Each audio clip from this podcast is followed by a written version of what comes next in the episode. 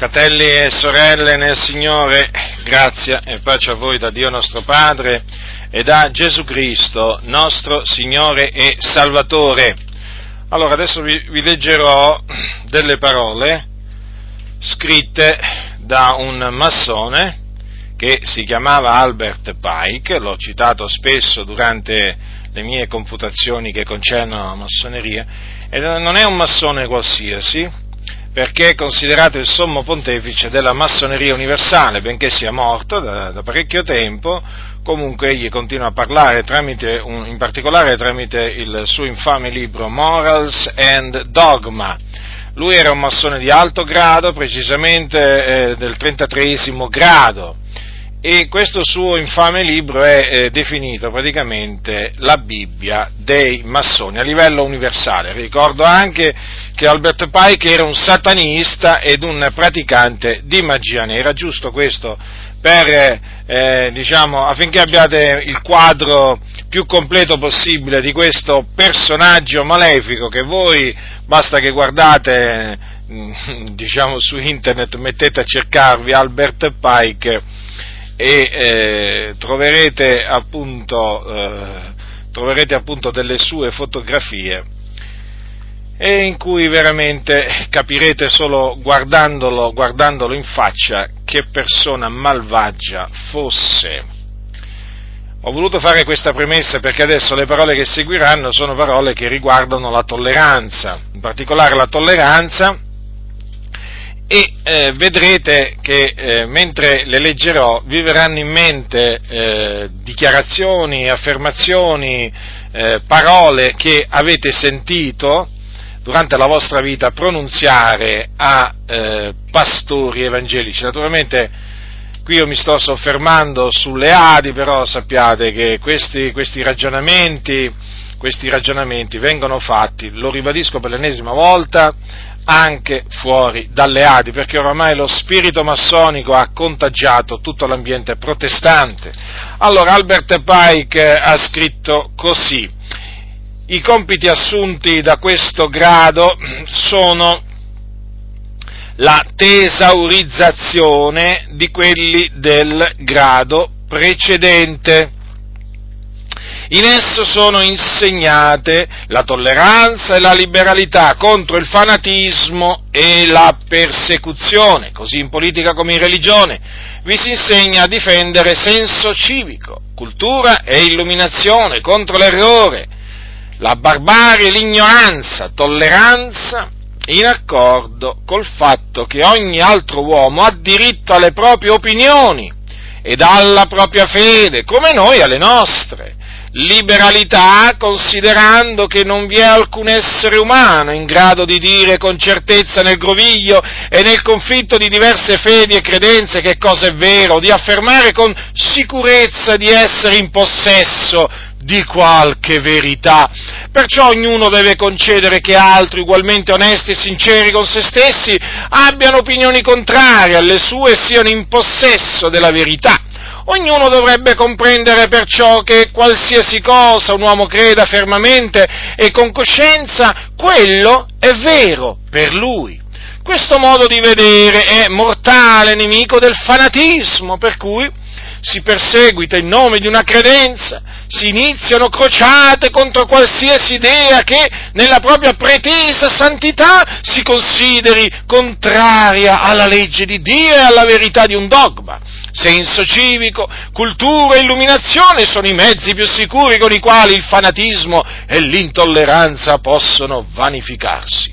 Nessun vero massone si compiace con autentico convincimento e con ardente zelo della causa che uno crede essere assolutamente vera e giusta. Al contrario, deve risolutamente negare il diritto a ogni uomo di assumersi le prerogative della divinità e di condannare l'altrui fede e religione come meritevoli di punizione perché eretiche.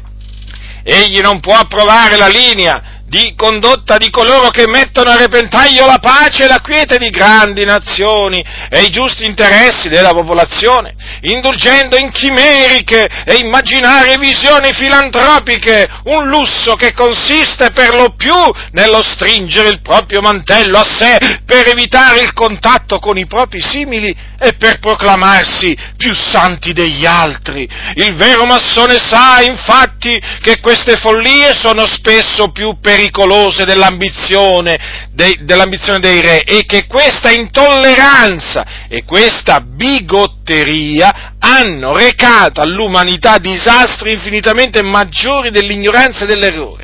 L'uomo non ha mai avuto il diritto di usurpare prerogative divine che Dio stesso trascura di esercitare e di condannare e punire altri per la loro fede. Il luogo di nascita e l'educazione ci danno la nostra fede. Pochi credono in una religione perché hanno esaminato in evi- le evidenze della sua autenticità e quindi emesso su di essa un giudizio formale, dopo aver soppesato tutte le testimonianze.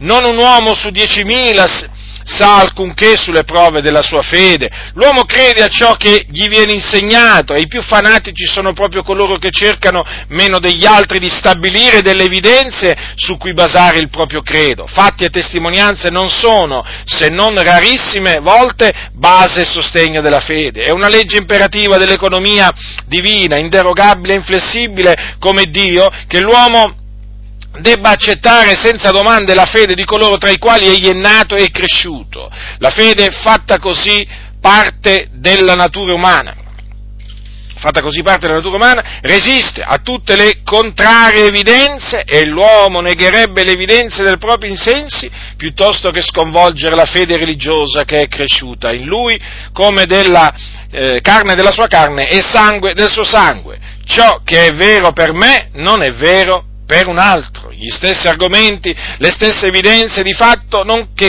che convincono uno possono non importare nulla per un altro. La differenza sta nella natura dell'uomo. Nessun uomo è autorizzato ad asserire con certezza che egli è nel giusto, dove altri uomini, ugualmente intelligenti ed ugualmente ben informati, tendono all'opposta convinzione.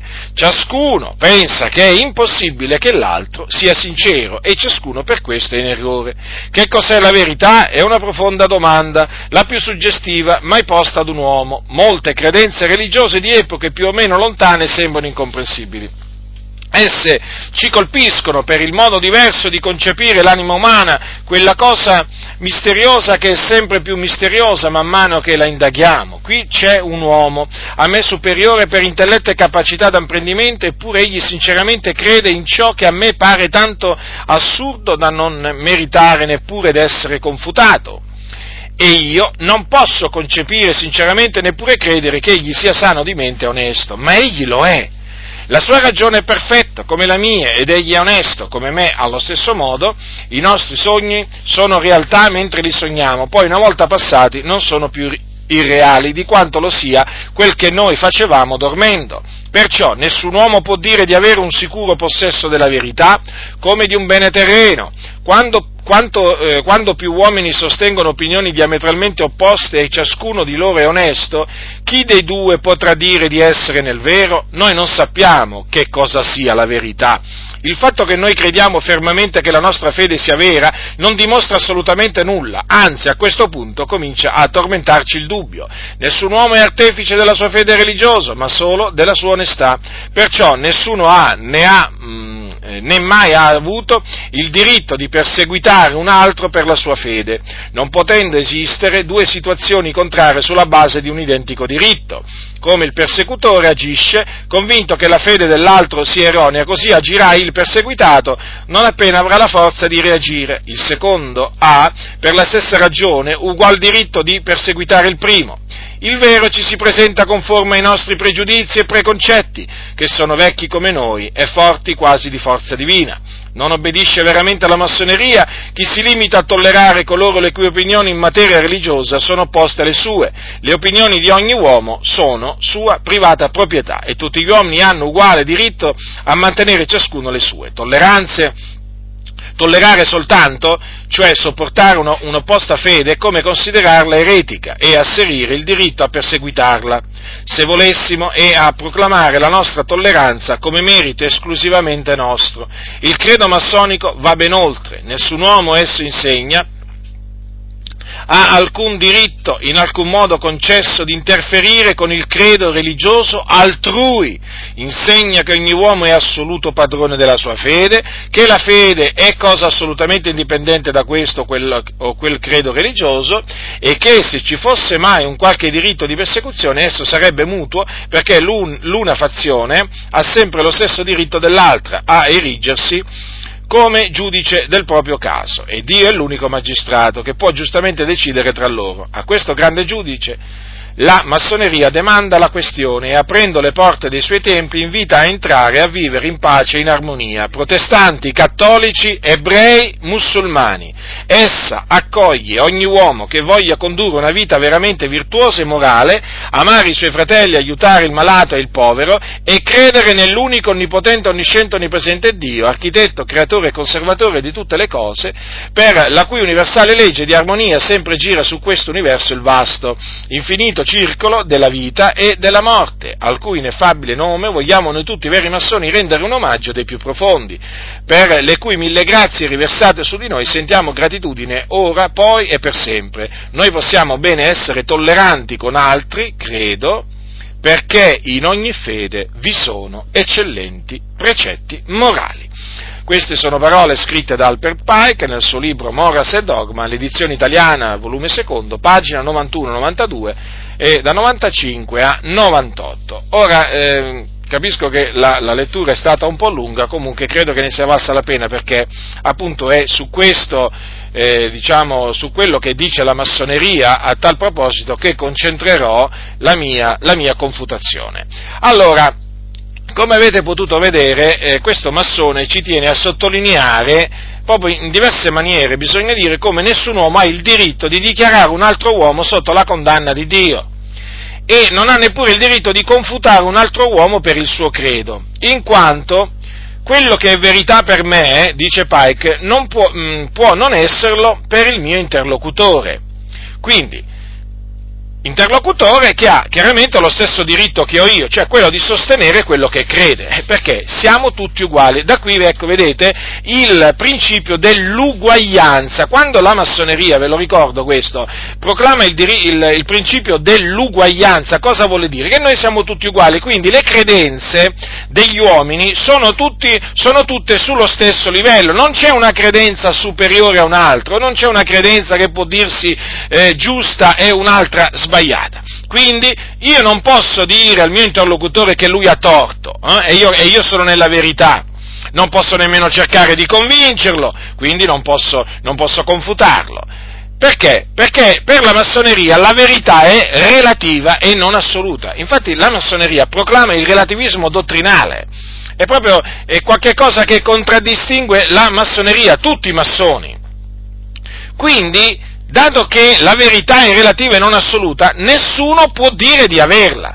Sempre Pike eh, ehm, ha detto eh, ai, ai massoni, in un altro capitolo però di questo suo libro, queste parole, ascoltate: non dobbiamo sottovalutare l'importanza di ogni verità, non dobbiamo pronunciare parole che offendono il sentimento religioso di chi ascolta, qualunque sia la sua fede. Non diciamo al musulmano che l'importante è credere che esista un solo Dio, ma che non è assolutamente necessario credere che Maometto sia stato il suo profeta. Non diciamo all'ebreo che il Messia che egli aspetta è già nato a Betlemme circa duemila anni fa e che è un eretico perché non ci crede.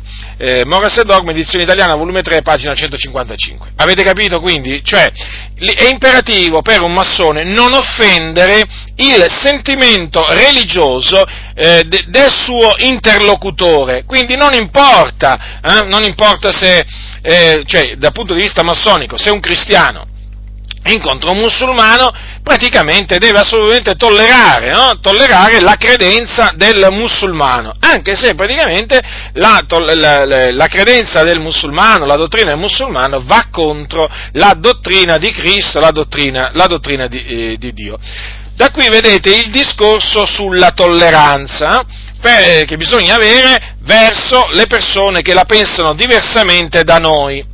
Perché? Perché la massoneria parte dal presupposto che chi la pensa diversamente da noi, o, chiaramente dico noi in, que- in questo senso, eh, come se mi mettessi al posto, eh, diciamo, al posto, al posto dei massoni, praticamente è sincero, capito? È sincero in quello che professa, non è che è in malafede, non, non è per, un, per, per qualche altra ragione, no, lui è sincero, la pensa diversamente? Eh, la pensa diversamente, è sincero come siamo noi.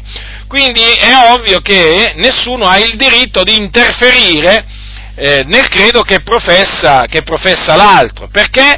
Perché l'uomo è assolutamente proprietario, eh, diciamo, eh, del suo proprio credo, e poi in ogni credo ci sono dei precetti morali eccellenti. Infatti la massoneria praticamente si vanta, si vanta di rispettare tutte le religioni, perché loro dicono, beh, ma in ogni religione ci sono dei precetti eccellenti, quindi non si possono, eh, diciamo, condannare i credi, i credi degli altri semplicemente perché sono diversi, eh, diversi dal nostro.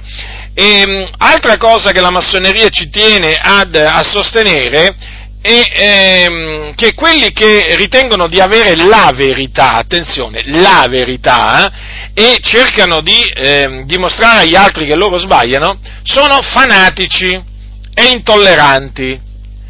E quindi questa gente fanatica e intollerante ha bisogno di essere acculturata, ha bisogno di senso civico, ha bisogno di essere illuminata, eh? Perché per la massoneria cultura, senso civico e illuminazione, Eh? sapete, l'illuminazione è quella che viene dal, dal, dal diavolo però, eh? il, loro, il loro Lucifero, ecco, questi sono i mezzi più sicuri per rendere impotenti sia il fanatismo che l'intolleranza. Badate molto bene a queste cose, fratelli del Signore, perché è proprio qui, eh, è proprio su questo che si vede eh? Eh, quanto la massoneria è riuscita a penetrare nelle chiese evangeliche e nelle A D I, naturalmente, che tratterò in particolare. Quindi i veri massoni sono tenuti a contrastare i fanatici e gli intolleranti religiosi. Naturalmente in cima alla lista chi c'è, chi ci sono? Ci sono appunto eh, coloro che, come noi, accettano la scrittura come l'unica parola di Dio e naturalmente che l'accettano come la verità. Guardate bene che eh, i massoni sono proprio tenuti a combatterci, eh? Sì, loro parlano di tolleranza, eh, ma in effetti è una tolleranza finta, perché alla fine si mostrano intolleranti verso coloro che loro chiamano fanatici e intolleranti. Ascoltate che cosa ha detto quest'altro eh, campione di stoltezza e di malvagità, che si chiamava Henry Clausen, anche lui massone di alto grado. Ha detto così: perciò la massoneria deve guardarsi dai nemici ostinati e implacabili che oggi ha la libera muratoria, spinti da ignoranza, fanatismo, intolleranza e da schiavitù mentale e spirituale. Essi combattono i principi massonici delle libertà costituzionali, del vivere illuminato e dei diritti naturali dei popoli. La libera mu- massoneria non teme né avversa alcuna setta religiosa o partito politico, ma cerca di salvaguardare l'umanità dall'intolleranza. Queste parole eh, sono scritte in Morals and Dogma, nell'edizione italiana, volume due, pagina centosette, nel sommario e commento di Harry Clausen.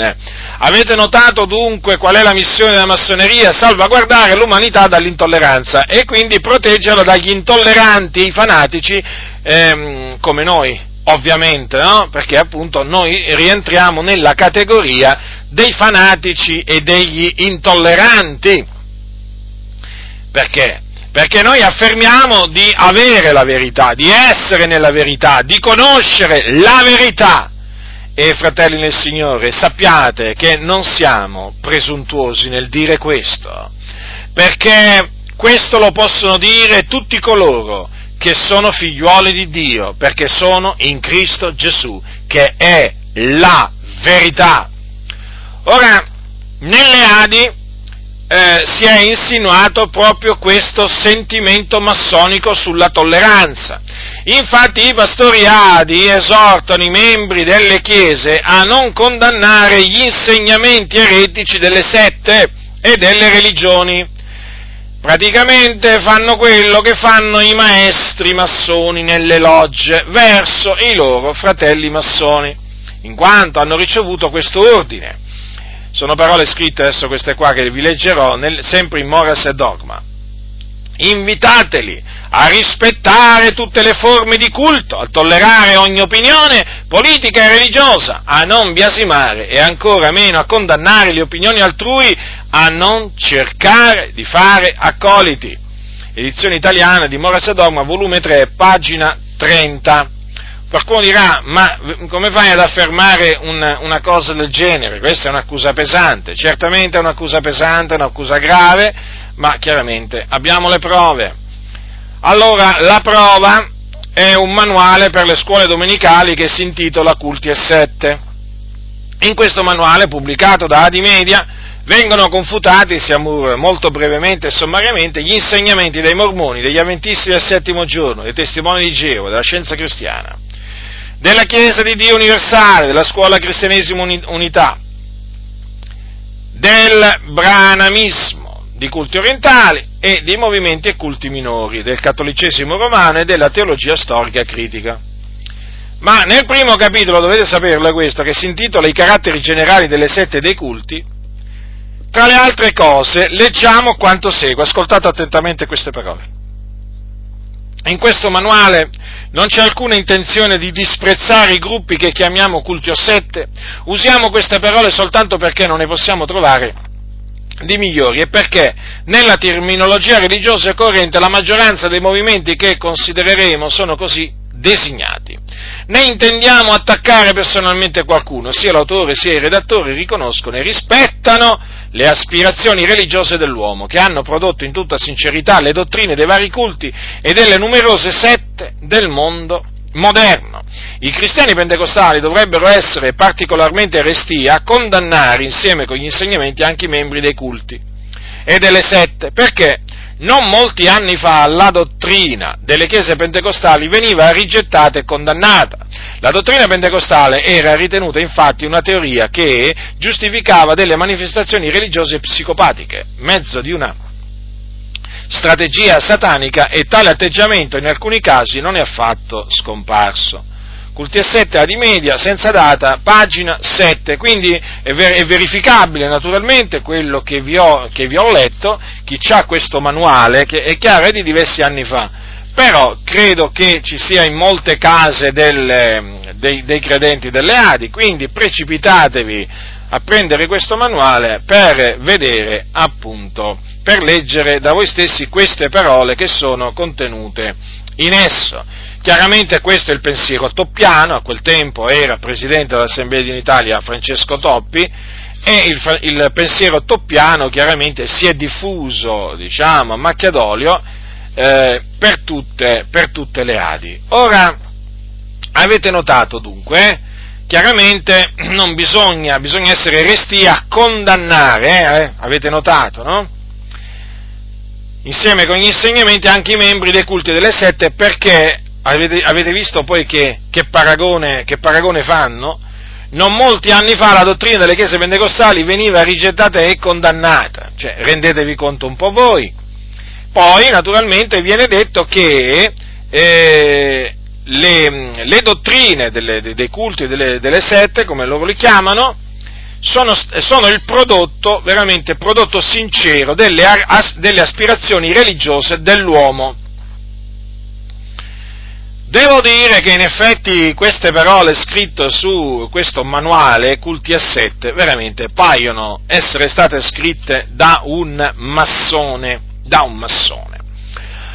Vorrei eh, ricordare peraltro una cosa, eh, che i massoni senza grembiule, ossia coloro che non hanno il grembiule massonico, che è quell'indumento che viene dato ai massoni quando entrano nella massoneria tramite un'iniziazione, li chiamano anche questi qua massoni senza tessera, o massoni senza grembiule, o massoni senza tessera, perché naturalmente viene rilasciata anche una tessera ai massoni una volta che iniziano, che vengono iniziati nella massoneria.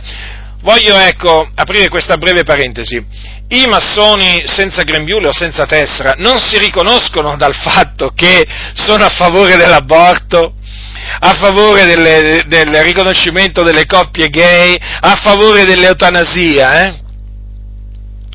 o, o a favore, eh, eh, diciamo, dell'omosessualità così come, come pratica.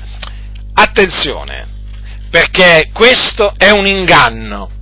È un inganno, diciamo, escogitato, escogitato proprio ehm, da, da gente furba, da gente furba che eh, vuole ingannare le persone. Perché vi dico questo? Perché io ho studiato la massoneria approfonditamente e non superficialmente. Vi posso dire che dentro la massoneria ci sono massoni con il grembiule che sono contro l'aborto, attenzione, contro l'aborto e l'omosessualità. Quindi non sono a favore del riconoscimento delle, eh, diciamo, delle coppie omosessuali. Allora qualcuno dirà, ma qual è lo scopo allora di questo sofisma? È molto semplice, è molto semplice.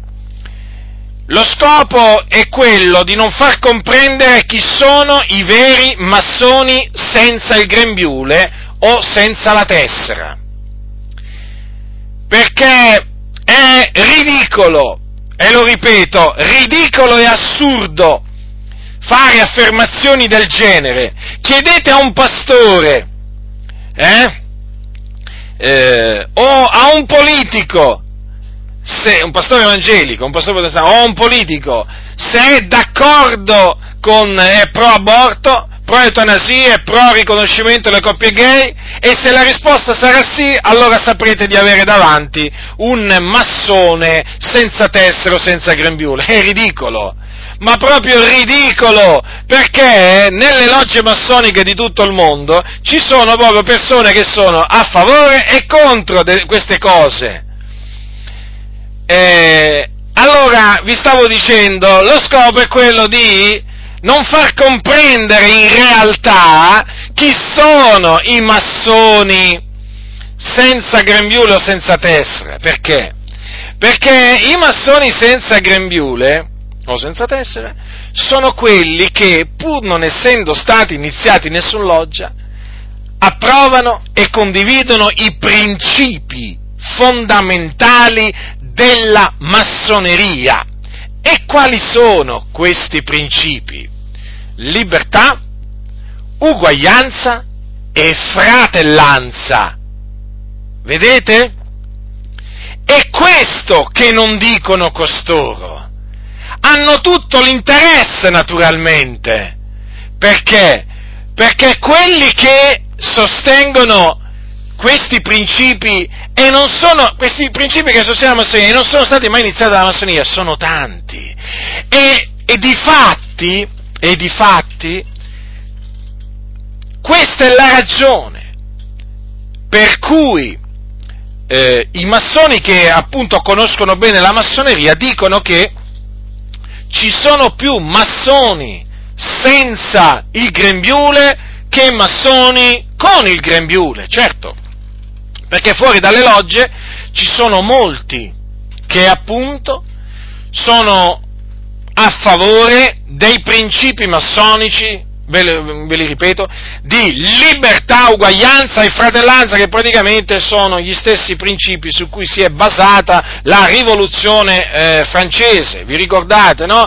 Liberté, égalité e fraternité, rivoluzione francese che è stata generata, prodotta e diretta dalla massoneria, dalla massoneria. Questo naturalmente lo riconoscono gli storici onesti, perché sapete che ci sono anche gli storici disonesti. Allora state molto attenti, eh, fratelli del Signore, perché qui c'è una strategia, c'è una strategia ben precisa, che è quella di confondere la mente eh, delle persone, fargli credere una cosa anziché un'altra. Naturalmente voi sapete che la verità è sempre stata manipolata, come anche la storia, quindi state molto attenti. Appena sentirete qualcuno che vi farà quell'affermazione direte, eccolo qua, è arrivato il massone è arrivato il massone senza il grembiule che appunto vuole, vuole, eh, vuole ingannarci, o magari può essere anche un massone con il grembiule, ovviamente, no? Dipende, è chiaro.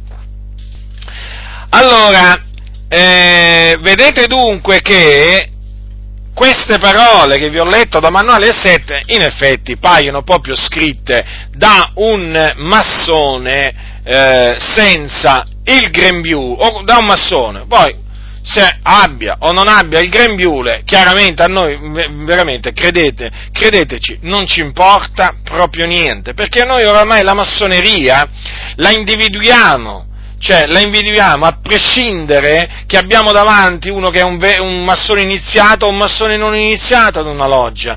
La massoneria si contraddistingue, è come se si contraddistingue. I principi massonici si contraddistinguono, sono ben visibili, ben comprensibili, quindi cioè, per noi ormai la differenza proprio è quasi nulla. Allora, allora vedete un po' qua che cosa dicono nelle Adi? Che praticamente sono sinceri quelli che insegnano, insegnano eresie, eh, eresie di perdizione, ma certo, le loro eresie sono state prodotte da aspirazioni, da aspirazioni religiose, eh? E queste aspirazioni religiose hanno veramente prodotto in tutta sincerità le dottrine, le dottrine di queste, di queste sette. Ora, e quindi per questa ragione non bisogna condannarle, perché se appunto sono un prodotto in tutta sincerità, eh, è chiaro, no? Che non bisogna condannarli, quelli che le condannano sono, sono dei fanatici, degli intolleranti. Ma allora voi direte, ma allora qui com'è che presentano loro questa sorta di confutazione? Allora, in questa maniera, nelle Adi praticamente, loro quando, eh, eh, diciamo, vogliono... Eh, diciamo, eh, far vedere che qualcuno eh, insegna una cosa diversamente dalla Bibbia, eh, fanno questo, diciamo, prendono alcuni versetti, naturalmente alcuni, ma proprio quelli, diciamo, che non dovrebbero prendere, o comunque ce ne sono molti altri, ma non li prendono, prendono alcuni versetti particolari e impostano il discorso in questa maniera. Praticamente loro presentano quello che dice la Bibbia come un altro punto di vista, cioè loro, eh, un po' come quelli, che, come quelli del mondo, dicono, ecco, dicono, facciamo un esempio, no? Agli adoratori e invocatori di padre, del cosiddetto Padre Pio, gli dicono, ecco, voi fate questo, voi dite questo, voi pensate questo, ecco, adesso vogliamo farvi riflettere e vi presentiamo un altro punto di vista, che è quello della Bibbia, avete capito? Cioè, quello della Bibbia diventa uno dei punti di vista, eh? Che praticamente uno può presentare. E quindi praticamente eh, diventa tutto una, una cosa molto blanda, molto blanda, proprio senza sapore, senza sapore alcuno, peraltro discorsi eh, irritanti, molto irritanti, perché? Perché si evince che eh, colui che scrive o colui che parla non vuole offendere il sentimento religioso appunto di colui che invoca il cosiddetto Padre Pio. Quindi si asterrà dal giudicare colui che invoca il cosiddetto Padre Pio. No, Padre Pio non gli dirà tu sei un idolatra, sotto la condanna di Dio, l'ira, sopra, l'ira di Dio è sopra di te, eh? Non gli dirà guarda che stai andando all'inferno, guarda che eh, diciamo l'invocazione, l'invocazione ai cosiddetti santi è una menzogna, la canonizzazione, di, la canonizzazione della Chiesa Cattolica Romana è una menzogna. No, queste espressioni assolutamente non ve le potete aspettare, perché loro appunto si astengono dall'esprimere giudizi sulle persone che appunto agiscono in questa maniera, perché dicono no, sono da rispettare, sono da rispettare, la loro credenza è da rispettare, eh? E noi naturalmente vogliamo semplicemente presentargli un punto di vista diverso. Ma che bel parlare, ma non è un parlare della persona educata questa? Eh? Nel mondo veramente appena sentono parlare in questa maniera dicono ma guarda com'è educato questo tizio, eh? Già, chiaramente loro pensano che sia educazione, eh? Ma non è educazione, è codardia, è falsità. È un modo d'agire falso, ipocrita, un modo d'agire massonico, proprio massonico. Allora, vorrei, diciamo, a, a tale proposito, infatti, di, dire questo, che, che le dottrine delle sette e delle religioni, guardate bene che dalle religioni però io tolgo la religione ebraica, eh, quella che si fonda eh, sulla legge di Mosè, sui salmi e sui profeti, eh. Praticamente l'ebraismo, eh, lo escludo. Quando parlo di ebraismo intendo quello puro, non quello adulterato dalla tradizione, che peraltro va a annullare l'ebraismo. Allora, le dottrine delle sette delle religioni, fratelli del Signore, non sono state prodotte in tutta sincerità dalle aspirazioni religiose dell'uomo, ma per niente. Sono state prodotte dal diavolo, che è il seduttore di tutto il mondo, e che la Bibbia definisce essere il padre della menzogna. Dunque, quando si affronta il discorso delle dottrine, delle sette e delle religioni, bisogna mettere subito in chiaro, in chiaro che esiste la verità e che esiste la menzogna. Allora, la verità è Cristo Gesù, la verità è in Cristo Gesù. E la parola di Dio è verità. Tutto ciò che contrasta Cristo Gesù, tutto ciò che contrasta la parola di Dio è menzogna, e il padre della menzogna è il diavolo. Dunque, non si può dire che l'eresia dei testimoni di Geova, secondo cui Gesù non è Dio, o secondo cui Gesù non è risorto fisicamente, perché loro dicono appunto che è risorto quale spirito, eh? Non è che si può dire che questa, questa eresia, questa dottrina è stata prodotta in tutta sincerità dalle aspirazioni religiose eh? dei fondatori di questa, di questa setta, nella maniera più assoluta. Queste sono eresie che sono state prodotte dal serpente antico, che è il seduttore di tutto il mondo. Ma qui si potrebbe, si potrebbe allungare, allungare la lista, allungare la lista. Per esempio, se voi prendete le eresie della cosiddetta scienza cristiana, no?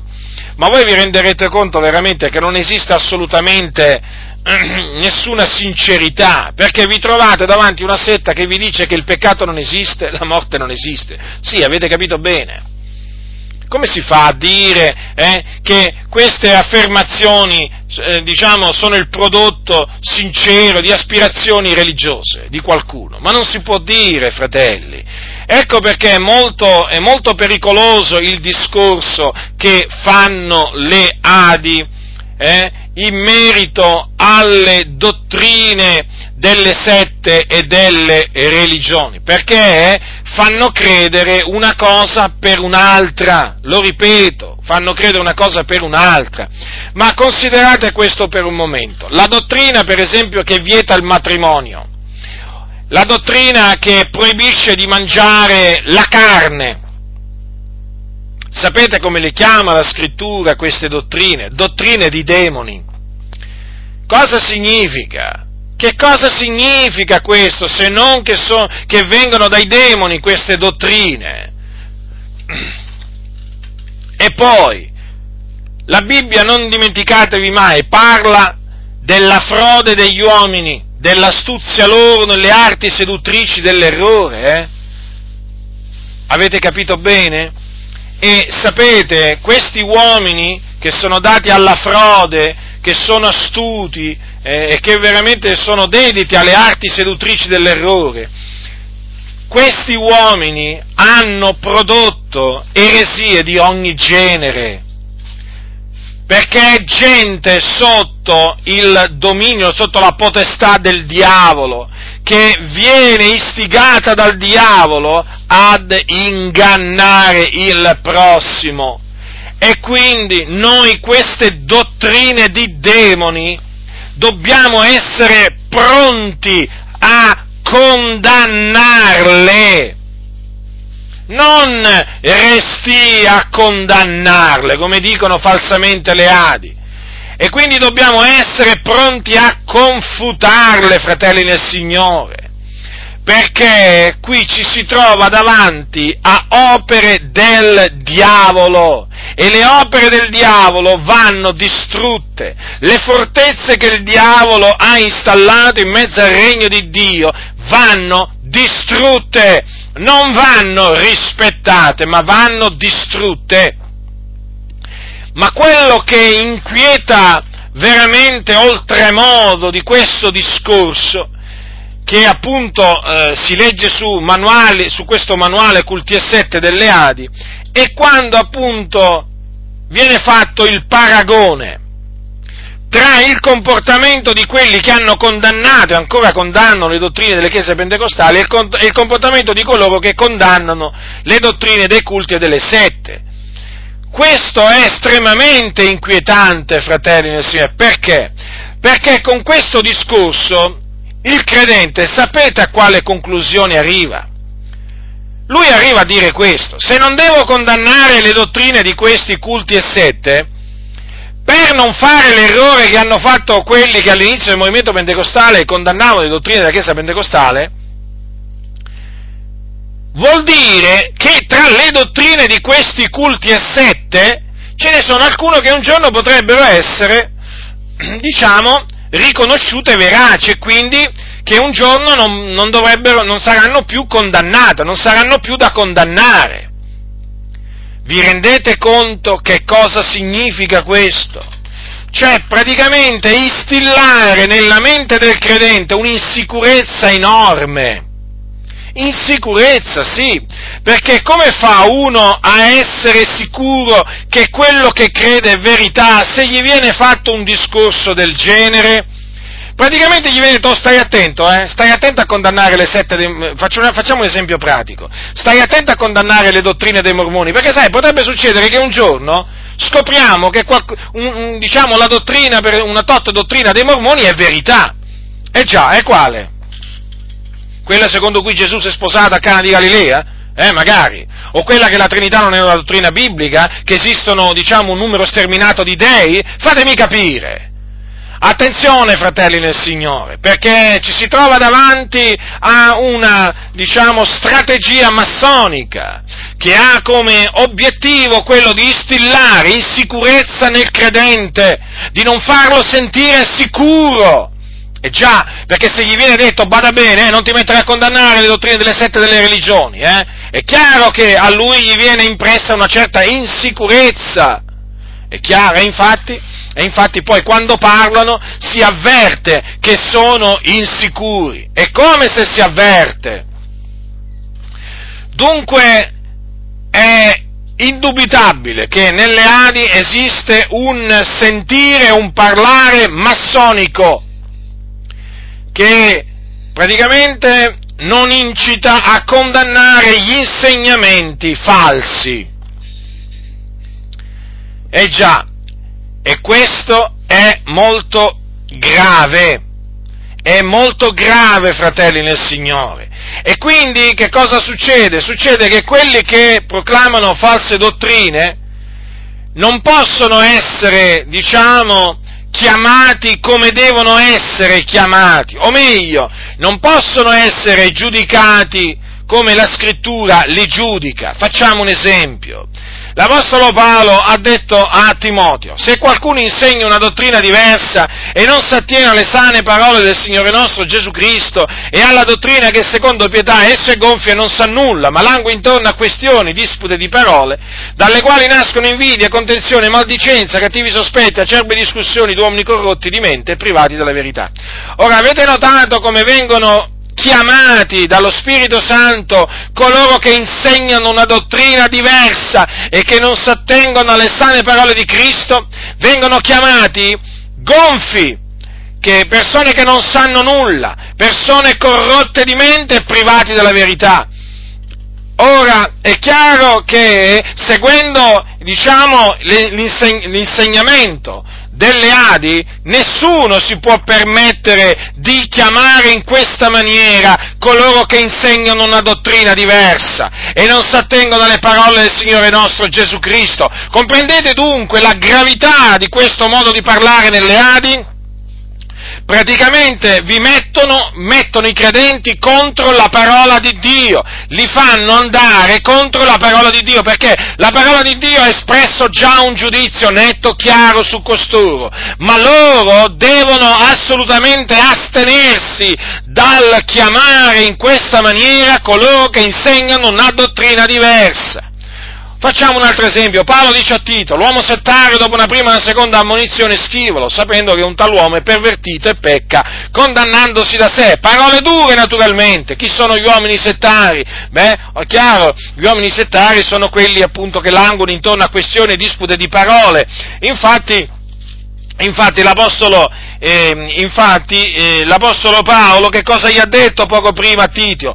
Quanto alle questioni stolte, alla genealogia, alle contese e alla disputa intorno alla legge, statene lontano perché sono inutili e vane. Ecco appunto eh, diciamo l'uomo settuario, no? Per l'uomo settario eh, come si contraddistingue.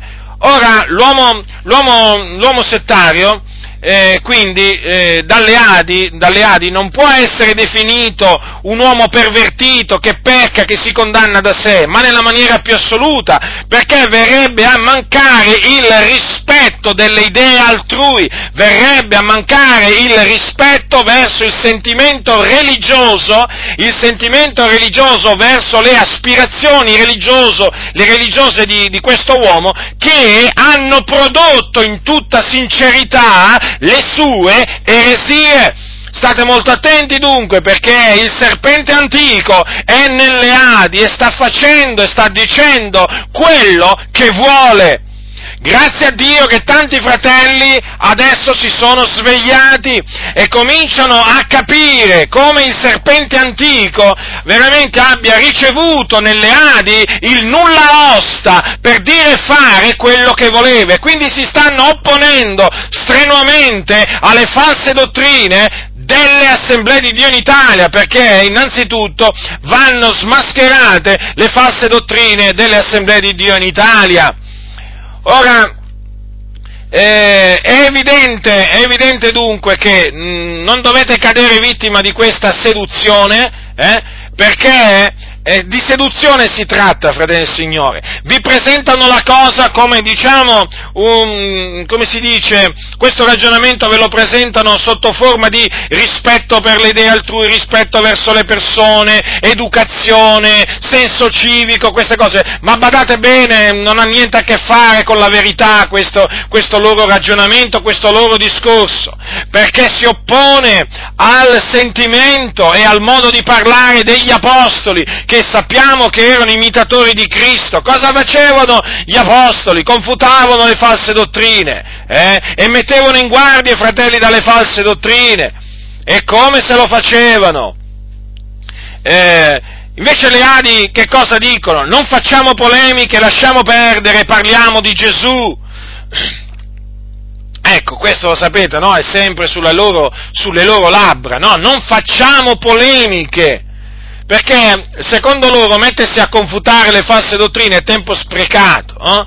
Perché per loro è come se uno si mettesse a fare dispute di parole, eh, discussioni inutili, sterili, ma vi rendete conto? Ma vi rendete conto? E poi, eh, e poi chiaramente chi confuta si mette pure a giudicare, eh? Questo naturalmente è una cosa che le Adi non sopportano, o meglio, fanno credere di non sopportare, eh, perché loro dicono che Gesù ha detto non giudicare. Ma che c'entra?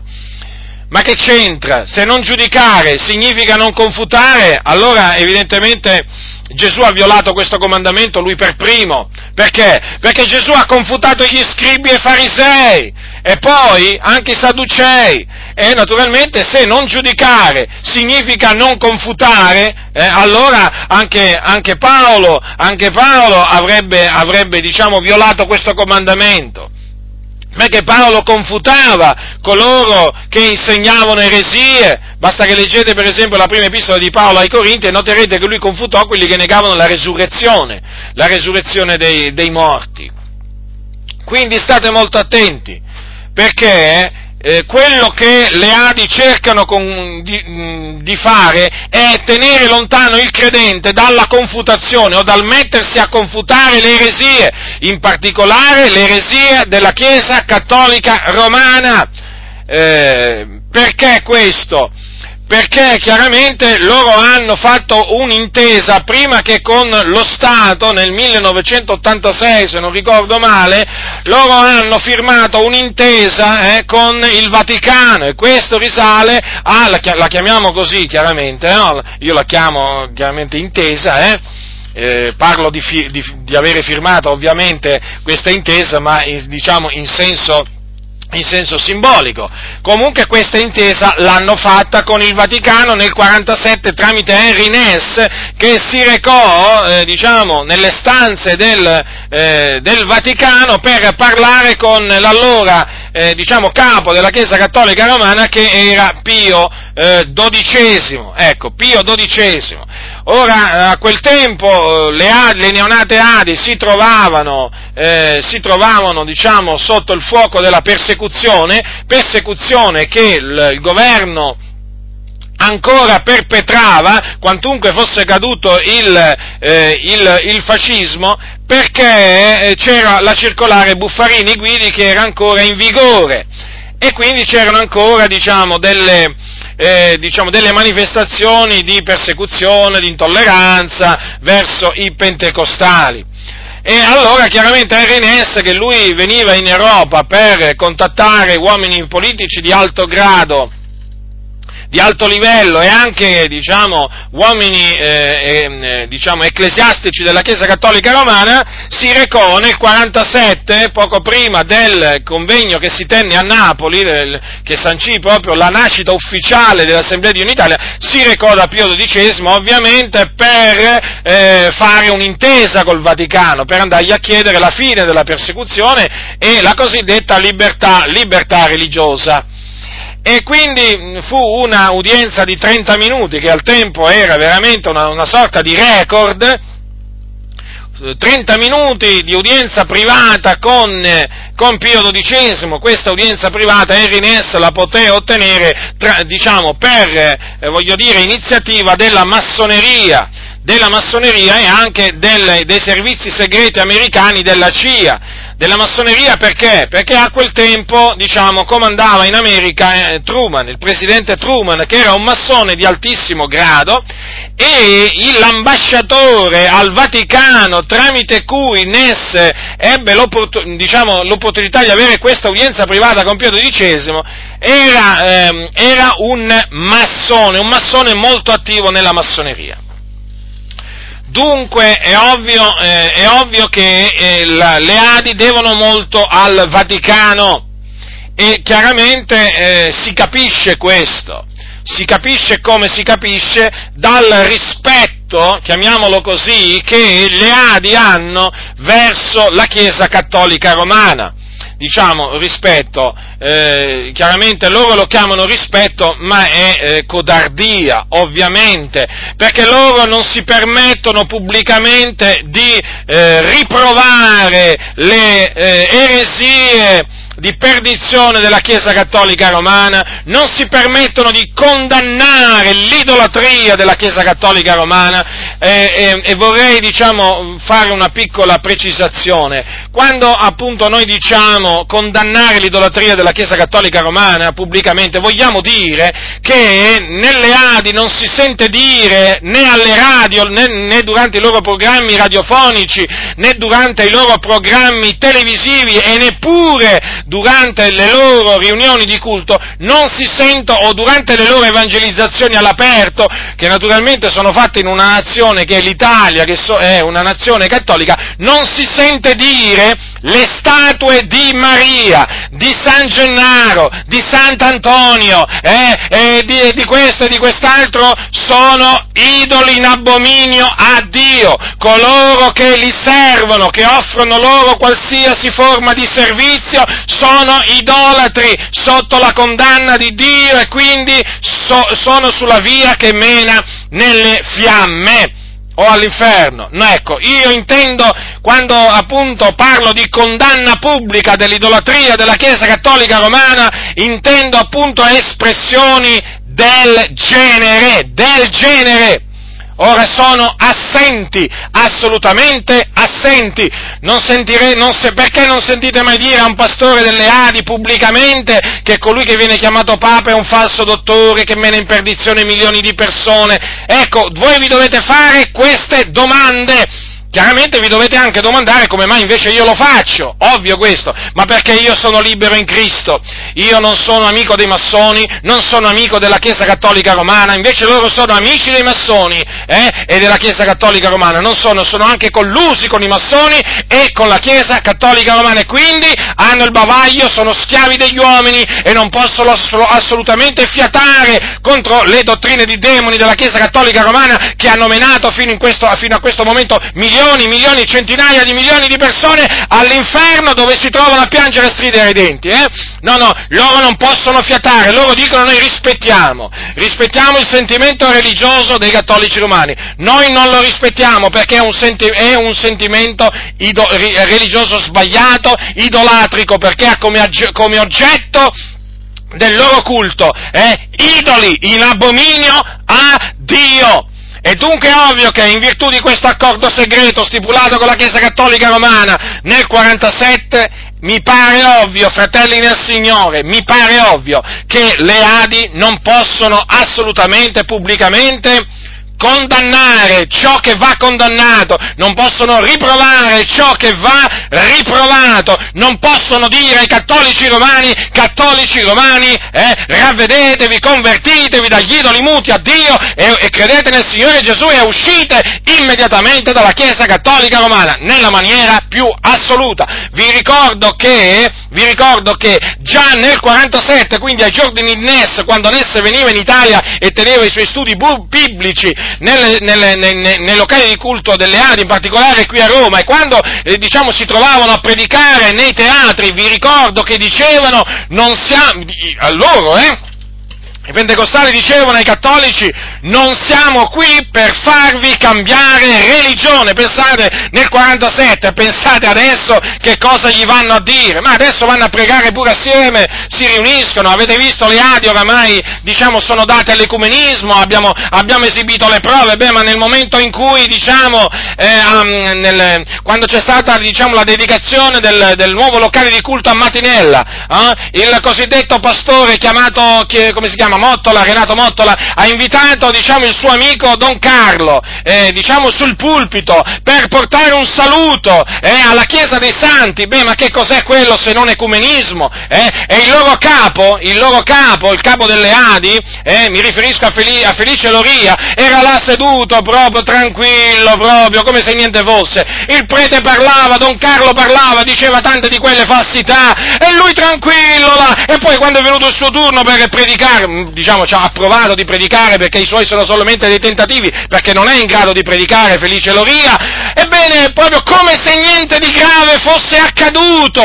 Grazie a Dio invece che tanti fratelli anche nelle Adi hanno capito che qualcosa di grave è accaduto, e come? Infatti se ne sono usciti, e se ne stanno uscendo, e fanno bene, perché veramente la devono smettere le Adi, eh, la devono smettere eh, di prendere le persone per persone, veramente senza intelletto, senza intelligenza. È finita, è finita la festa per voi, ipocriti, eh, prima pensavate eh, di avere messo una museruola a tutti i credenti, prima pensavate veramente oramai che i credenti non, non capivano più niente, no, vi eravate sbagliati, eh, vi eravate sbagliati, perché adesso Dio dà l'intendimento, adesso Dio dà la vista, e grazie siano resi a Dio, perché hanno compreso veramente la falsità dell'Assemblea di Dio, delle, de, perpetrate dalle, fa, da, dalle Assemblee di Dio in Italia. Appunto vi stavo dicendo, il sentimento massonico, cerchiamo le cose che uniscono e non quelle che ci dividono, eh? C'è stato un pastore in Puglia, adesso non ricordo esattamente il suo nome, eh? Non lo dico per, per, non, per non sbagliare, comunque sia, è andata alla riunione, diciamo, eh, alla, alla, alla, alla preghiera per l'unità dei cristiani. C'è l'evento preghiera per l'unità dei cristiani. Che cos'è quell'evento? Praticamente un evento, una, una riunione, un incontro che incoraggia l'unità dei cristiani, quindi i cattolici sono considerati cristiani. È inutile che mi vengano a dire andate a parlare di Gesù, anche i cattolici parlano di Gesù, in questi incontri non c'entra niente questo discorso. Il discorso qual è? Che appunto le Assemblee di Dio in Italia stanno piano piano, piano piano, piano piano avviandosi verso San Pietro, cioè praticamente il Vaticano. Adesso non sappiamo, diciamo, a che, ehm, voglio dire, a che chilometro sono di questa strada che stanno percorrendo. Comunque vi posso dire che giorno dopo giorno, eh, la strada s'accorcia, sono sempre più vicini a Roma.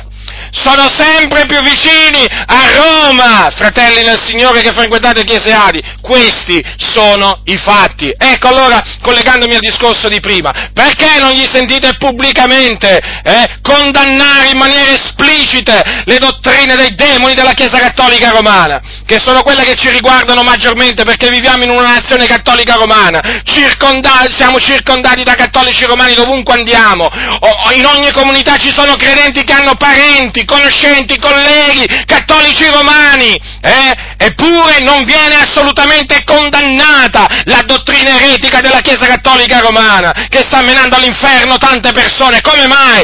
Fatevi questa domanda e sappiate che questa domanda ha una sola risposta, ha una sola risposta. Le Assemblee di Dio in Italia si sono alleate con la Chiesa Cattolica Romana, hanno fatto un patto di non belligeranza. Io non attacco te e tu non attacchi noi, stiamo in pace, viviamo in pace tra di noi, eh? Viviamo in pace, sì, questo si sono detti, questo si dicono, viviamo in pace. Sono finiti i tempi della Riforma, nei giorni di Lutero oramai sono un brutto ricordo. Ovviamente è chiaro, no, sono un brutto ricordo, ci mancherebbe altro, ma vi rendete conto?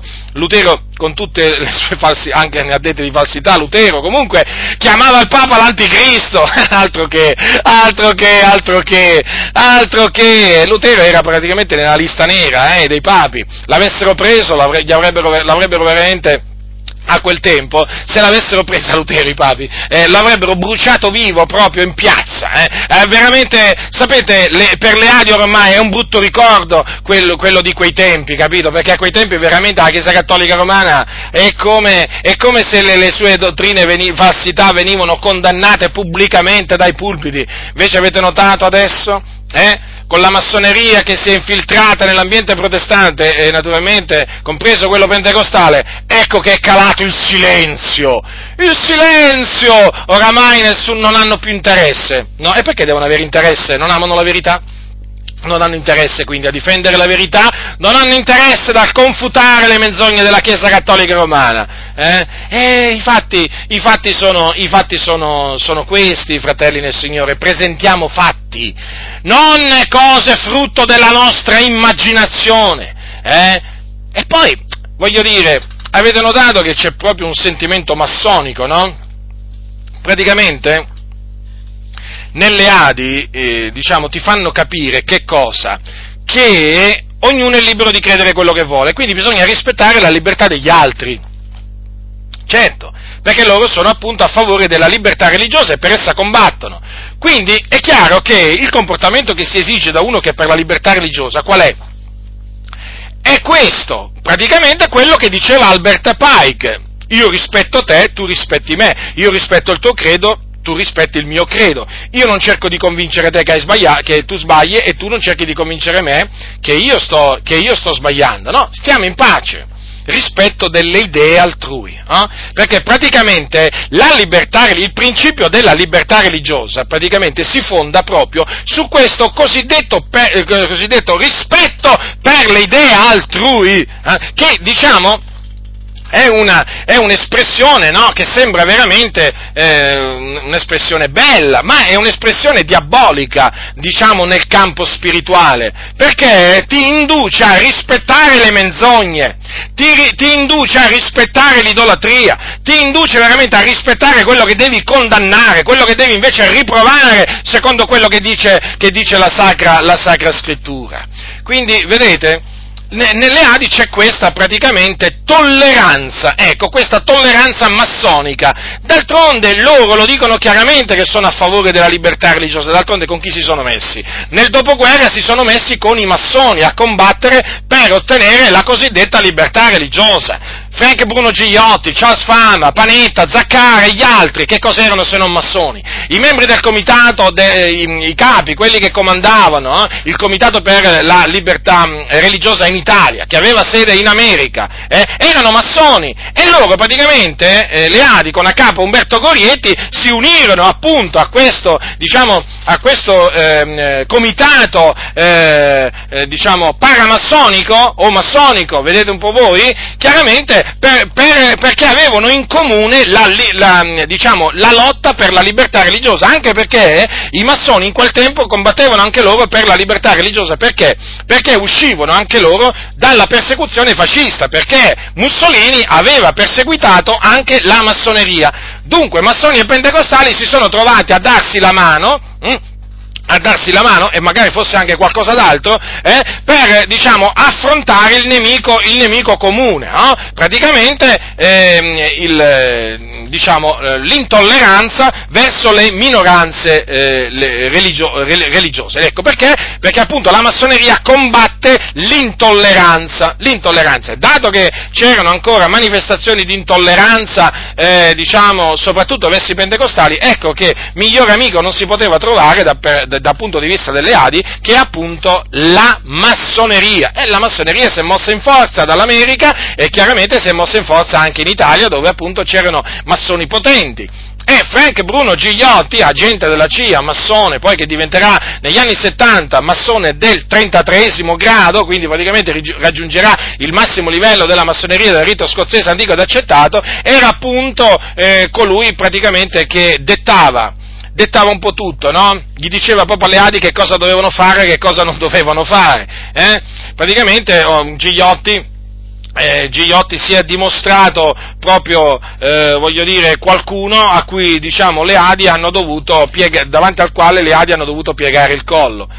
E chiaramente Gigliotti ha, ha fatto tanto per l'Assemblea di Dio in Italia, bisogna dirlo questo, però le Adi non si sono naturalmente degnate di, ehm, diciamo, di, di onorarlo, eh, il loro amico Frank Bruno Gigliotti, non lo hanno onorato nemmeno con una riga, con una riga, manco con due parole l'hanno onorato, pensate un po' voi, un personaggio del genere, così importante ai suoi tempi, eh.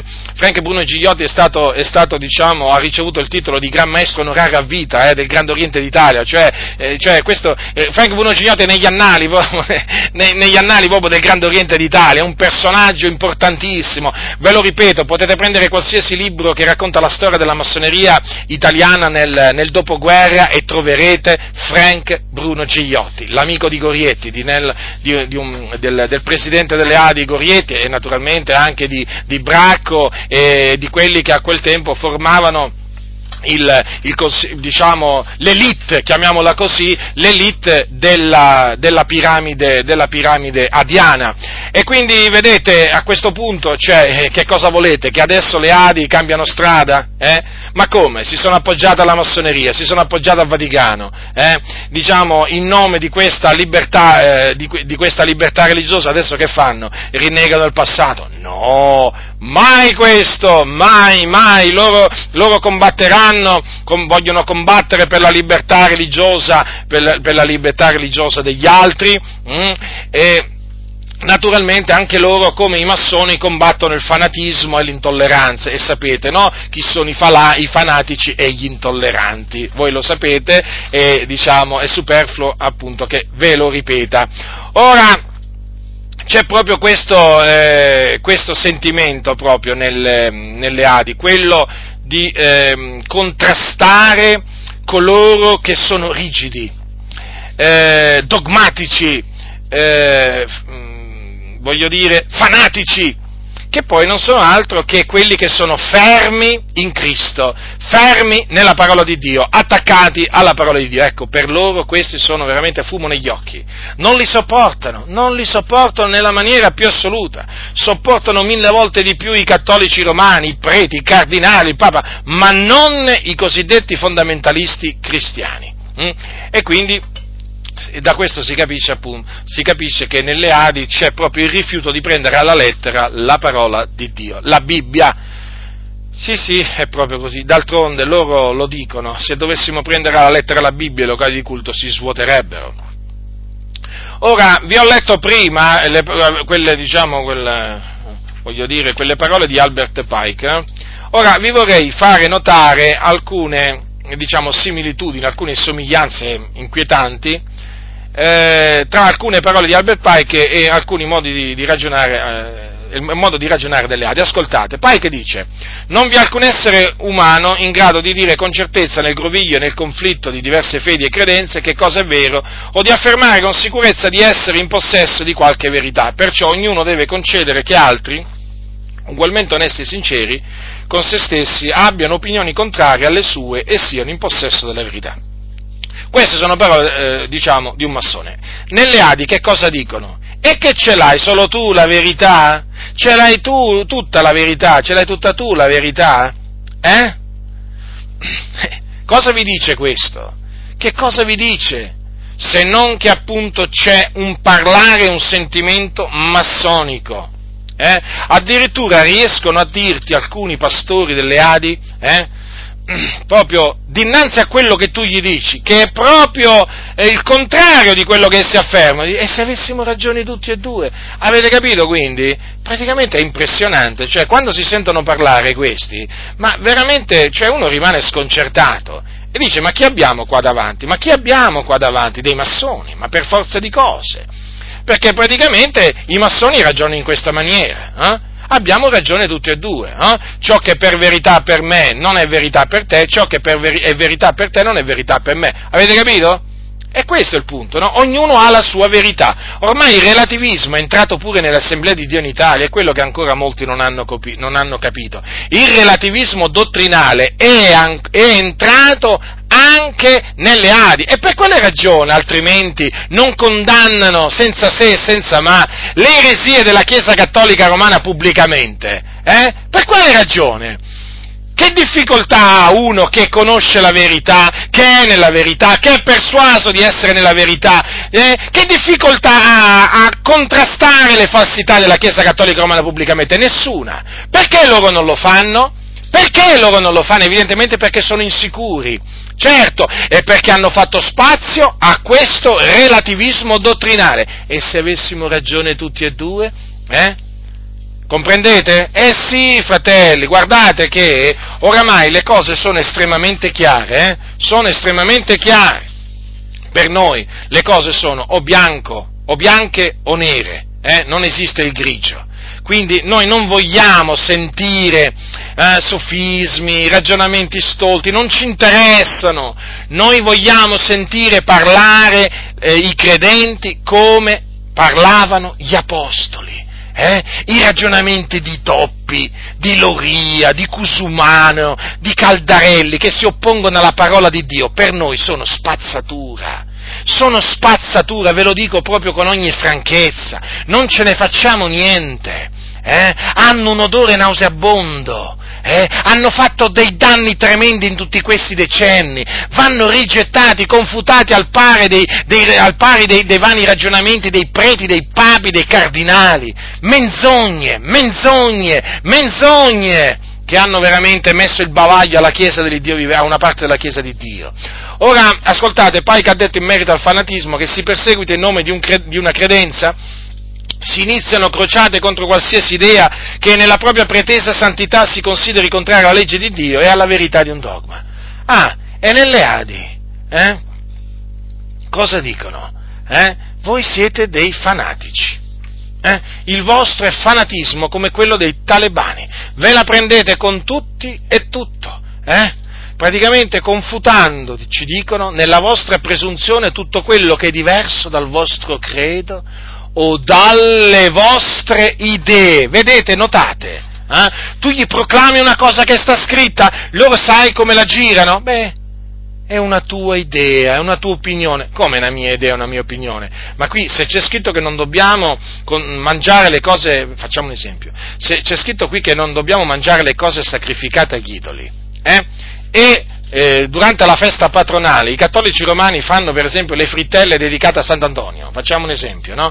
Cioè quelle sono cose sacrificate agli idoli secondo quello che dice la Bibbia, non è una mia opinione, non è una mia idea, e quindi... E quindi il mangiare quelle cose è vietato, dalla Sacra Scrittura.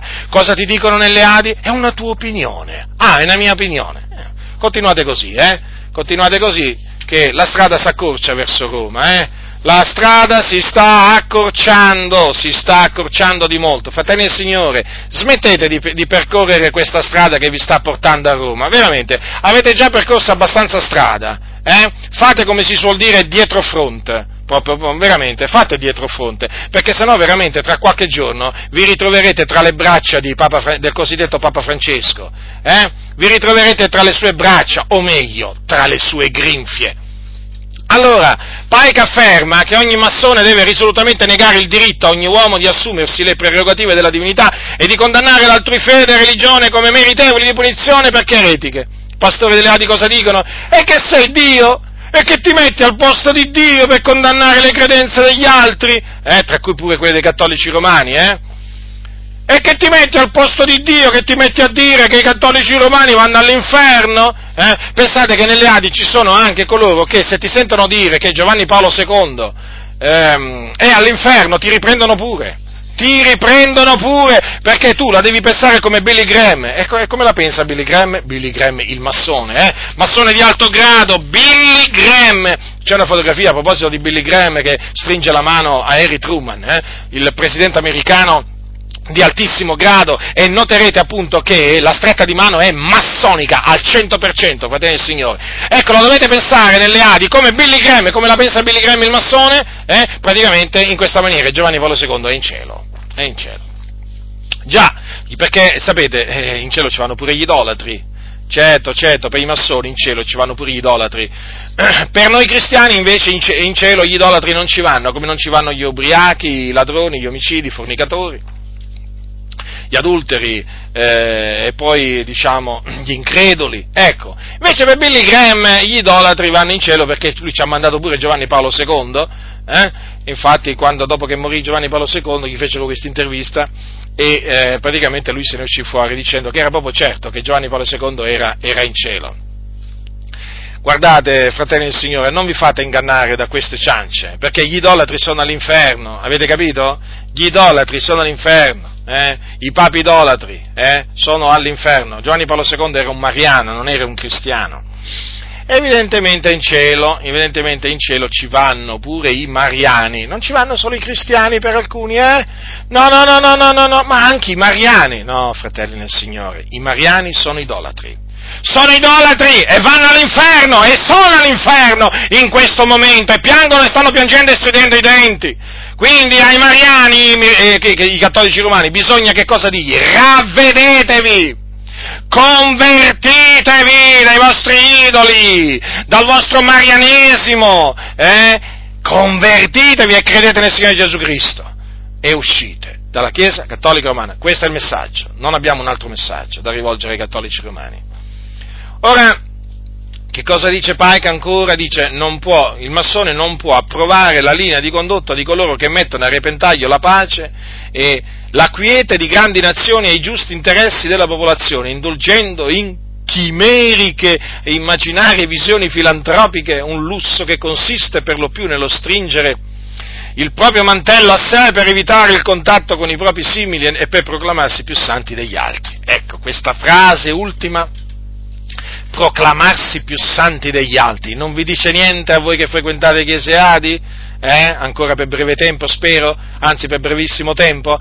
Quante volte dal pulpito coloro che confutano le false dottrine, coloro che riprovano le opere infruttuose delle tenebre, sono accusati di mettere divisioni nelle chiese, eh, e di innalzarsi sopra tutti perché si considerano più santi degli altri.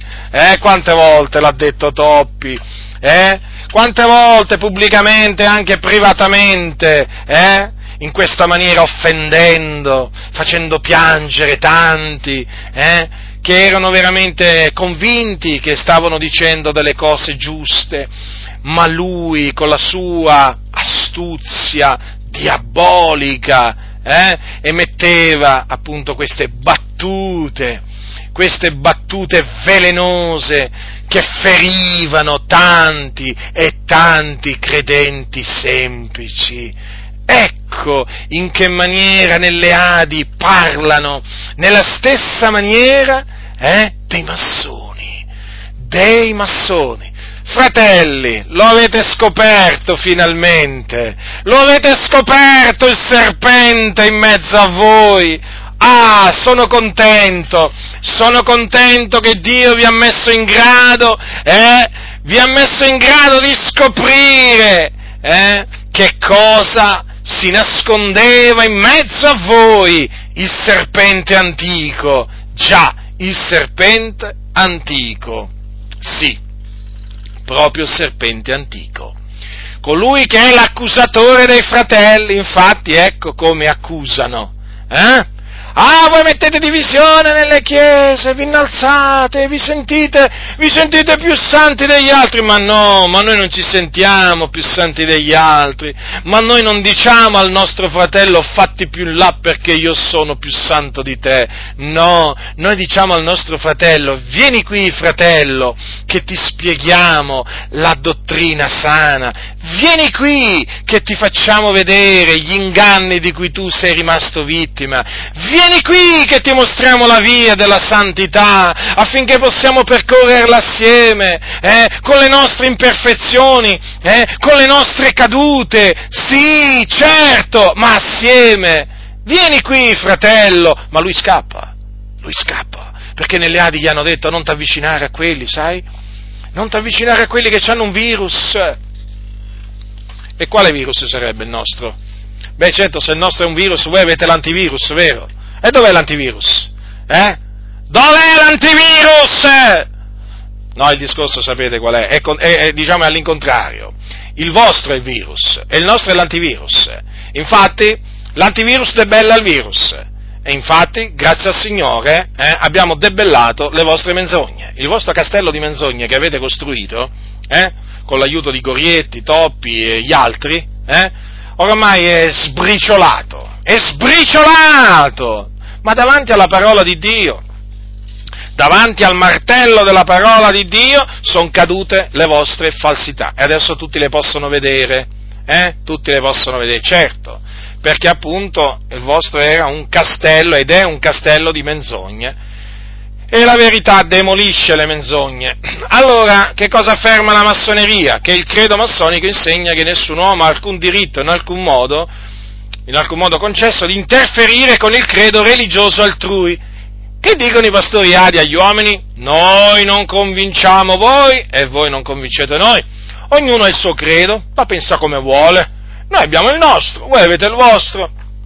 Eh, quindi, praticamente, le Adi vietano ai membri di interferire nel credo degli altri. Certo, perché? Fratelli nel Signore, rifletteteci. Allora, se, ne, se nelle Adi ti insegnassero a interferire nel credo degli altri, verrebbe meno praticamente la lotta a favore della libertà religiosa, perché se tu interferisci nel credo degli altri, definendolo errato, sbagliato e così via, tu vai a interferire co- nella li- con la libertà degli altri, perché praticamente il tuo interlocutore, anche se insegna una falsità, è libero di credere a quelle falsità, ha il diritto a credere a quelle falsità, quindi tu non hai il diritto di andargli a dire, ehi, tu stai sbagliando, ti devi ravvedere, sei sulla via della perdizione, guarda che stai andando all'inferno, no, non glielo può dire, perché? Perché nelle Adi dicono, Dio ci ha fatti liberi, completamente liberi, ci ha dotati del libero arbitrio, quindi quello lì è libero, è libero, è libero di credere quello che vuole, e quindi... Tu che fai? Ma io gli presento Gesù, gli dico che, che Gesù lo ama, che Gesù è buono. Mm? Ecco, questo è il messaggio delle Adi, tutto qua. Non è che predicano l'Evangelo loro, non è che predicano il ravvedimento, eh, la conversione, nella maniera più assoluta. E poi, state molto attenti, perché eh, i pastori delle Adi sono, da questo punto di vista, coerenti con la loro follia, ovviamente. Perché loro dicono che noi non dobbiamo, il cristiano non deve interferire nel credo altrui, perché nemmeno Dio interferisce nelle decisioni degli uomini. Avete capito? Avete capito? Perché praticamente loro dicono che Dio non costringe nessuno a ravvedersi, a credere, perché dipende tutto dall'uomo, dal suo libero arbitrio. Ma allora io dico una cosa, È ovvio che se Dio non costringe nessuno, non ordina nessuno eh, a, con- a ravvedersi, a convertirsi, è chiaro che nemmeno tu, se vuoi piacere a Dio, se vuoi imitare Dio, nemmeno tu devi assolutamente eh, ordinare agli altri di ravvedersi dalle, dalle loro vie malvagie e dal loro credo sbagliato e di convertirsi. Certo, non lo puoi fare, perché se Dio rispetta, se Dio rispetta no, il, il cosiddetto libero arbitrio dell'uomo, lo devi rispettare pure tu. Se Dio rispetta praticamente quello che dice che Gesù non è Dio, lo devi rispettare pure tu. Hai capito allora come funziona? Se Dio rispetta le idee altrui, quelle false, Eh? le devi rispettare pure tu. Questi si sono fatti proprio un Dio a loro immagine e somiglianza. Comprendete dunque quante somiglianze, diciamo, le Adi hanno con la massoneria? Mm? Ora, naturalmente, eh, questo discorso del, del, del, della massoneria sulla tolleranza ha l'obiettivo appunto di fare sviare, fare sviare i credenti eh, dalla verità. Perché eh, naturalmente come obiettivo la massoneria ha quello di far dubitare i credenti del, diciamo, della verità in cui hanno creduto. Ascoltate, infatti Albert Pike ha detto: allo stesso modo i nostri sogni sono realtà mentre li sogniamo, poi una volta passati non sono più irreali di quanto lo sia quel che noi facevamo dormendo. Perciò nessun uomo può dire di avere un sicuro possesso della verità come di un bene terreno. Quando più uomini sostengono opinioni diametralmente opposte e ciascuno di loro è onesto, chi dei due potrà dire di essere nel vero? Noi non sappiamo che cosa sia la verità, il fatto che noi crediamo fermamente che la nostra fede sia vera non dimostra assolutamente nulla, anzi, a questo punto comincia a tormentarci il dubbio. Siamo tutti, anche se non tutti allo stesso modo, in errori. I dogmi, tanto cari a ciascuno di noi, non sono, come noi pensiamo, verità divine, ma semplicemente la nostra propria forma di errore, la nostra verità. I raggi di luce che rifratti e frammentali sono caduti su di noi, le nostre misere certezze fanno il loro tempo e poi cessano di essere, in realtà non sono che barlumi della luce di Dio, ed egli è ben più di quel che essi mostrino, la verità perfetta non si potrà mai conoscere. Ecco, vedete fratelli del Signore, avete capito? Avete capito? Questo messaggero del diavolo di Albert Pike, eh? Lui lo ha detto chiaramente: se nessuno ha il diritto di condannare il credo altrui, perché nessuno può dire di essere in possesso della verità, è ovvio che chi ha veramente conosciuto la verità e la proclama con certezza, se accetta il credo massonico, cosa farà?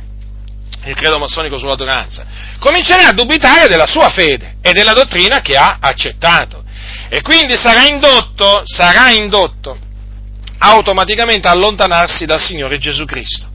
Ecco perché, fratelli, noi lo diciamo e lo ridiciamo ancora una volta, eh? La massoneria è incompatibile col cristianesimo, perché la massoneria proclama il relativismo. Per la massoneria vi ricordo che Gesù è messo sullo stesso livello di Socrate, di Maometto e così via. Ora, chi, se un cristiano decide di entrare nella massoneria deve cominciare a ragionare in questa maniera, cioè deve mettere Gesù sullo stesso livello di Socrate, di Maometto, di Confucio e così via. Avete capito? È ovvio, non lo può, non lo può più mh, definire la verità, la via, la vita, no? Nella maniera più assoluta. Perché se lo facesse si mostrerebbe intollerante verso quelli che non credono in Gesù. Avete capito quindi perché la massoneria è incompatibile, inconciliabile con il cristianesimo, quello vero ovviamente, perché quello falso, eh, con quello falso la massoneria certo che è compatibile, certo. Oggi ci sono tanti falsi cristiani, per i quali Gesù alla fine non è la via, non è la verità e non è la via, eh? O meglio, è la via, la verità, la vita solo per i cristiani, ma non per tutti, avete capito? Quindi ognuno praticamente può andare in cielo anche, ehm, diciamo, non necessariamente, diciamo, eh, credendo in Gesù, ci può andare anche per altre vie, come per esempio per il massone Billy Graham. Quindi state molto attenti, fratelli e signori, perché l'obiettivo della massoneria non è quello di fare del bene alla Chiesa, ma è quello di fare del, eh, del male, perché in questa maniera chiaramente vogliono far credere che tu non sei in possesso della verità, che tutti hanno la loro verità, quindi tu non ti devi innalzare sopra tutti gli altri. Chi ti credi di essere? E chi sei che ti mette a giudicare eh, gli altri? Chi, chi sei che ti mette a interferire nel credo altrui? Eh? sei un ingiusto, sei un presuntuoso, hai capito? Ti dicono, eh? Tu stai violando il principio dell'uguaglianza, siamo tutti uguali, dobbiamo essere tolleranti, avete capito? Ognuno è libero di credere quello che vuole. Questo oramai, fratelli nel Signore, nell'ambito del protestantesimo si è insinuato, è come se si è insinuato, ma oramai si mettono pure con i musulmani. eh, Rick Warren non proclama l'unità con i musulmani, la collaborazione con i, con i musulmani per risolvere i problemi dell'umanità.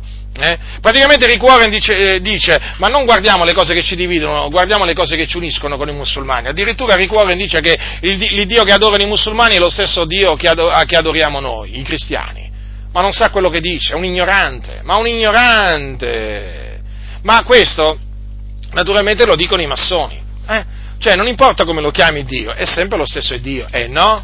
C'è un solo vero Dio, il Padre del nostro Signore Gesù Cristo. Poi i cosiddetti dei sono falsi dei, sono falsi dei. L'Iddio dei musulmani non è l'Iddio e Padre del nostro Signore Gesù Cristo, eh? Perché l'Iddio e Padre del nostro Signore Gesù Cristo non incita a distruggere gli infedeli cristiani, come li chiamano appunto i, i musulmani. State molto attenti, state molto attenti, fratelli nel Signore, perché nella Chiesa di Dio si è insinuato oramai il pensiero massonico, eh, a tutti i livelli. Oramai parlano, ragionano, si muovono come i massoni, tanti, tanti pastori, anche perché tanti pastori sono massoni. Vedete che stiamo scoprendo sempre, diciamo, sempre più pastori protestanti che sono massoni, anche ad, e anche ad alti livelli, anche ad alti livelli. E quindi che cosa vi aspettate da un protestantesimo così infiltrato di, di massoni, così pieno di massoni? Ma che cosa vi aspettate? Eh? Vi dovete aspettare per forza di cose un parlare massonico, un agire massonico, un ragionare massonico. E questo è quello che stiamo vedendo. Ma possibile che molti non lo vedano? Ma possibile che... forse lo vedono, però fanno finta di non vedere. È triste, fratelli del Signore, è triste questo, è estremamente triste, ci si spezza, a noi ci si spezza il cuore, fratelli del Signore, veramente, a vedere, a vedere la Chiesa, a vedere la Chiesa in balia, la Chiesa in balia di massoni, di potenti massoni che proprio la, la, la, la, le, le fanno fare praticamente quello, quello, quello che vogliono i massoni, praticamente. Ora, Volevo, eh, volevo appunto, eh, diciamo, soffermarmi, soffermarmi su questo discorso della libertà, eh, della libertà religiosa e della libertà di pensiero, che è, diciamo, eh, diciamo fondamentale, eh, fondamentale nella, nella massoneria. Sappiate che i massoni, ogni qualvolta ne hanno l'opportunità, Eh, ci tengono a fare presente che loro sono per la libertà di religione e anche per quella, eh, per quella di, eh, per quella di pensiero. Ora, la domanda che bisogna, che un cristiano si deve fare è questa, fratelli: ma Gesù, perché noi abbiamo creduto in Gesù, noi crediamo che Gesù Cristo è il Figlio di Dio, disceso dal cielo. Ora, e naturalmente colui che ha parlato da parte di Dio, che ci ha trasmesso quello che il Dio e Padre suo gli aveva ordinato di dire. Ora, ma Gesù, ma era a favore della libertà religiosa e di pensiero? Perché, vedete, questa è una domanda molto, molto importante, perché se Gesù era a favore della cosiddetta libertà, eh, diciamo, di religione e di pensiero, beh, anche noi ci dobbiamo essere a favore, ma se Gesù non era a favore, eh, allora nemmeno noi dobbiamo, esserci, dobbiamo essere a favore. Allora, eh, dobbiamo allora vedere eh, che cosa predicava Gesù. Allora, in Marco c'è scritto questo: dopo che Giovanni fu messo in prigione, Gesù si recò in Galilea, predicando l'Evangelo di Dio e dicendo: il tempo è compiuto e il regno di Dio è vicino, ravvedetevi e credete all'Evangelo. Dunque, vedete che la predicazione di Gesù ai peccatori... Naturalmente eh, eh, per peccatori qua si intende i giudei, perché Gesù fu mandato ai giudei, eh, ve lo ricordo. Ora, comprendeva due ordini questa predicazione di Gesù, quella di ravvedersi e quella di credere nell'Evangelo. Notate, sono degli ordini: ravvedetevi e credete all'Evangelo. Allora, lui chiaramente, se predicava questo, vuol dire che non considerava gli uomini liberi di professare quello che, il credo che volevano. Eh, o la religione che si volevano, non vi pare? Perché appunto lui, predicando il ravvedimento, che cosa faceva? Esortava gli uomini a cambiare modo di pensare, perché ravvedimento oh, significa cambiamento di mente, ravvedersi significa cambiare mente. Allora, se l'uomo deve cambiare mente, vuol dire che deve abbandonare i propri pensieri iniqui, i propri pensieri malvagi, i propri pensieri vani. Allora, se Gesù diceva ravvedetevi, e naturalmente tramite i suoi fedeli servitori ancora oggi lo fa, è evidente che non poteva essere a favore della libertà di religione o libertà di pensiero. In altre parole, per Gesù l'uomo non aveva diritto a credere a quello che voleva lui, comprendete? L'uomo aveva ed ha il dovere di credere all'Evangelo. E quindi, se non ci crede, deve cambiare modo di pensare. Se è un musulmano, deve cambiare modo di pensare. Se è un buddista, deve cambiare modo di pensare, perché c'è un ordine imperati- imperativo. Credete nel Vangelo. E il Vangelo è l'annunzio della morte espiatoria di Gesù Cristo, del suo seppellimento e della sua resurrezione corporale. Eh? Quindi, vedete, fratelli, nel Signore, lo vedete? Gesù non era per la libertà religiosa, non era per la libertà di, pe- di pensiero, eh? ma, natural- ma eh, d'altronde Gesù, eh, perché magari per qualcuno questo non, non, non è sufficiente, ma fa- eh, vi, vi dico questo, ma Gesù verso gli scribi e farisei, eh, come si comportò? Ora, voi sapete che gli scribi e farisei si definivano ebrei, professanti la religione ebraica, però con la loro tradizione avevano annullato la parola di Dio, eh? Quindi praticamente loro professavano delle dottrine che erano contrarie alla legge di Mosè, erano precetti d'uomini che annullavano la legge, la legge di Dio che aveva dato al popolo di Israele sul Monte Sinai. Allora, a questo punto ci si deve domandare, ma Gesù agli scribi e farisei, no? In merito alle loro idee che professavano, che insegnavano, insomma, ma che cosa gli ha detto? Che cosa gli ha detto, fratelli nel Signore? Come, diciamo, come si comportò verso di loro? Lottò per la loro libertà religiosa? Eh? Disse o fece capire che loro avevano diritto a professare quelle idee contrarie alla legge di Mosè che annullavano la legge di Dio? No, fratelli nel Signore, ascoltate, ascoltate che cosa c'è scritto in Marco. Gesù disse loro, ben profetò Isaia di voi ipocriti, come è scritto, questo popolo mi onora con le labbra, ma il cuor loro è lontano da me, ma invano mi rendono il loro culto insegnando dottrine che sono precetti d'uomini. Voi, lasciate il comandamento di Dio, state attaccati alla tradizione, alle, tradiz- alle tradizioni degli uomini. E diceva loro ancora, come ben sapete annullare il comandamento di Dio per osservare la tradizione vostra? Mosè infatti ha detto, onora tuo padre e tua madre, e chi maledice padre o madre sia punito di morte. Voi invece, se uno dice a suo padre o a sua madre, quello con cui potrei assisterti è Corban, vale a dire offerta a Dio, non gli permettete più di fare cosa alcuna pro di suo padre o di sua madre, annullando così la parola di Dio con la tradizione che voi vi siete tramandata. E di cose consimili ne fate tante. Ma ditemi una cosa, ma mi, mi paiono parole queste di uno che lottava per la libertà religiosa altrui? Che rispettava le idee altrui? Eh?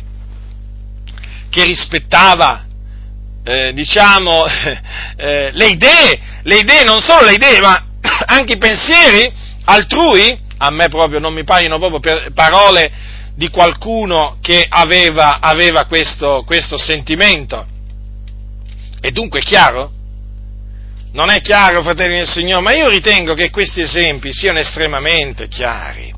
Questo della lotta a favore della libertà religiosa è una macchinazione diabolica, ordita da Satana contro la Chiesa di Dio, per portare la Chiesa a lottare, a lottare, ascoltatemi bene, eh, a lottare a favore del diavolo. Giovanni Battista, Giovanni Battista, un santo uomo, eh, un uomo di Dio, l'uomo che Dio mandò a preparare, diciamo, la strada davanti a Gesù Cristo. Giovanni il Battista. Ma Giovanni Battista, ma anche lui era a favore della libertà religiosa, della libertà di pensiero? Ma da quello che c'è scritto nella Bibbia non pare proprio, perché anche lui predicava il ravvedimento. Ravvedetevi, diceva. Quindi cambiate modo di pensare. Eh? No, Giovanni Battista non rispettava, non rispettava le idee altrui, eh, non rispettava le idee altrui, non era per, non era per la, la libertà religiosa, la cosiddetta libertà religiosa, non, è per, non era per la libertà di pensiero, perché a Erode gli ha detto non t'è lecito di tenere la moglie di tuo fratello.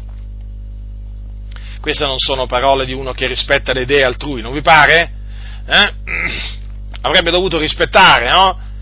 L'idea che c'aveva eh, Erode del matrimonio. Erode, sapete, aveva questa idea sul matrimonio, che era lecito tenersi, o comunque sui rapporti tra uomo e donna, era lecito tenersi la moglie del proprio fratello, che male c'è, ognuno è libero, lui si chiama Erode, ma ecco che arriva Giovanni il Battista e gli dice: non t'è lecito, quindi non hai diritto di tenere la moglie di tuo fratello. Aia!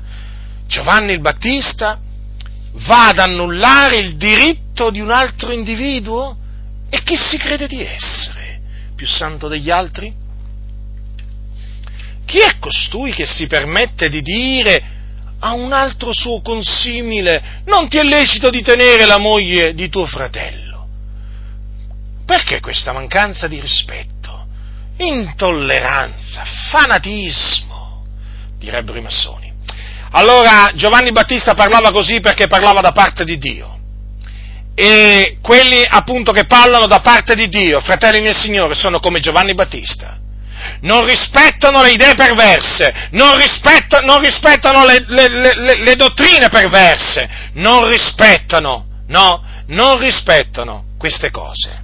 E quindi non sono per la cosiddetta libertà religiosa e la libertà di pensiero. Eh? Ah, questa cosiddetta libertà religiosa, quanti danni sta facendo? È tutto perché si basa sul cosiddetto libero arbitrio, che è una falsità. Eh?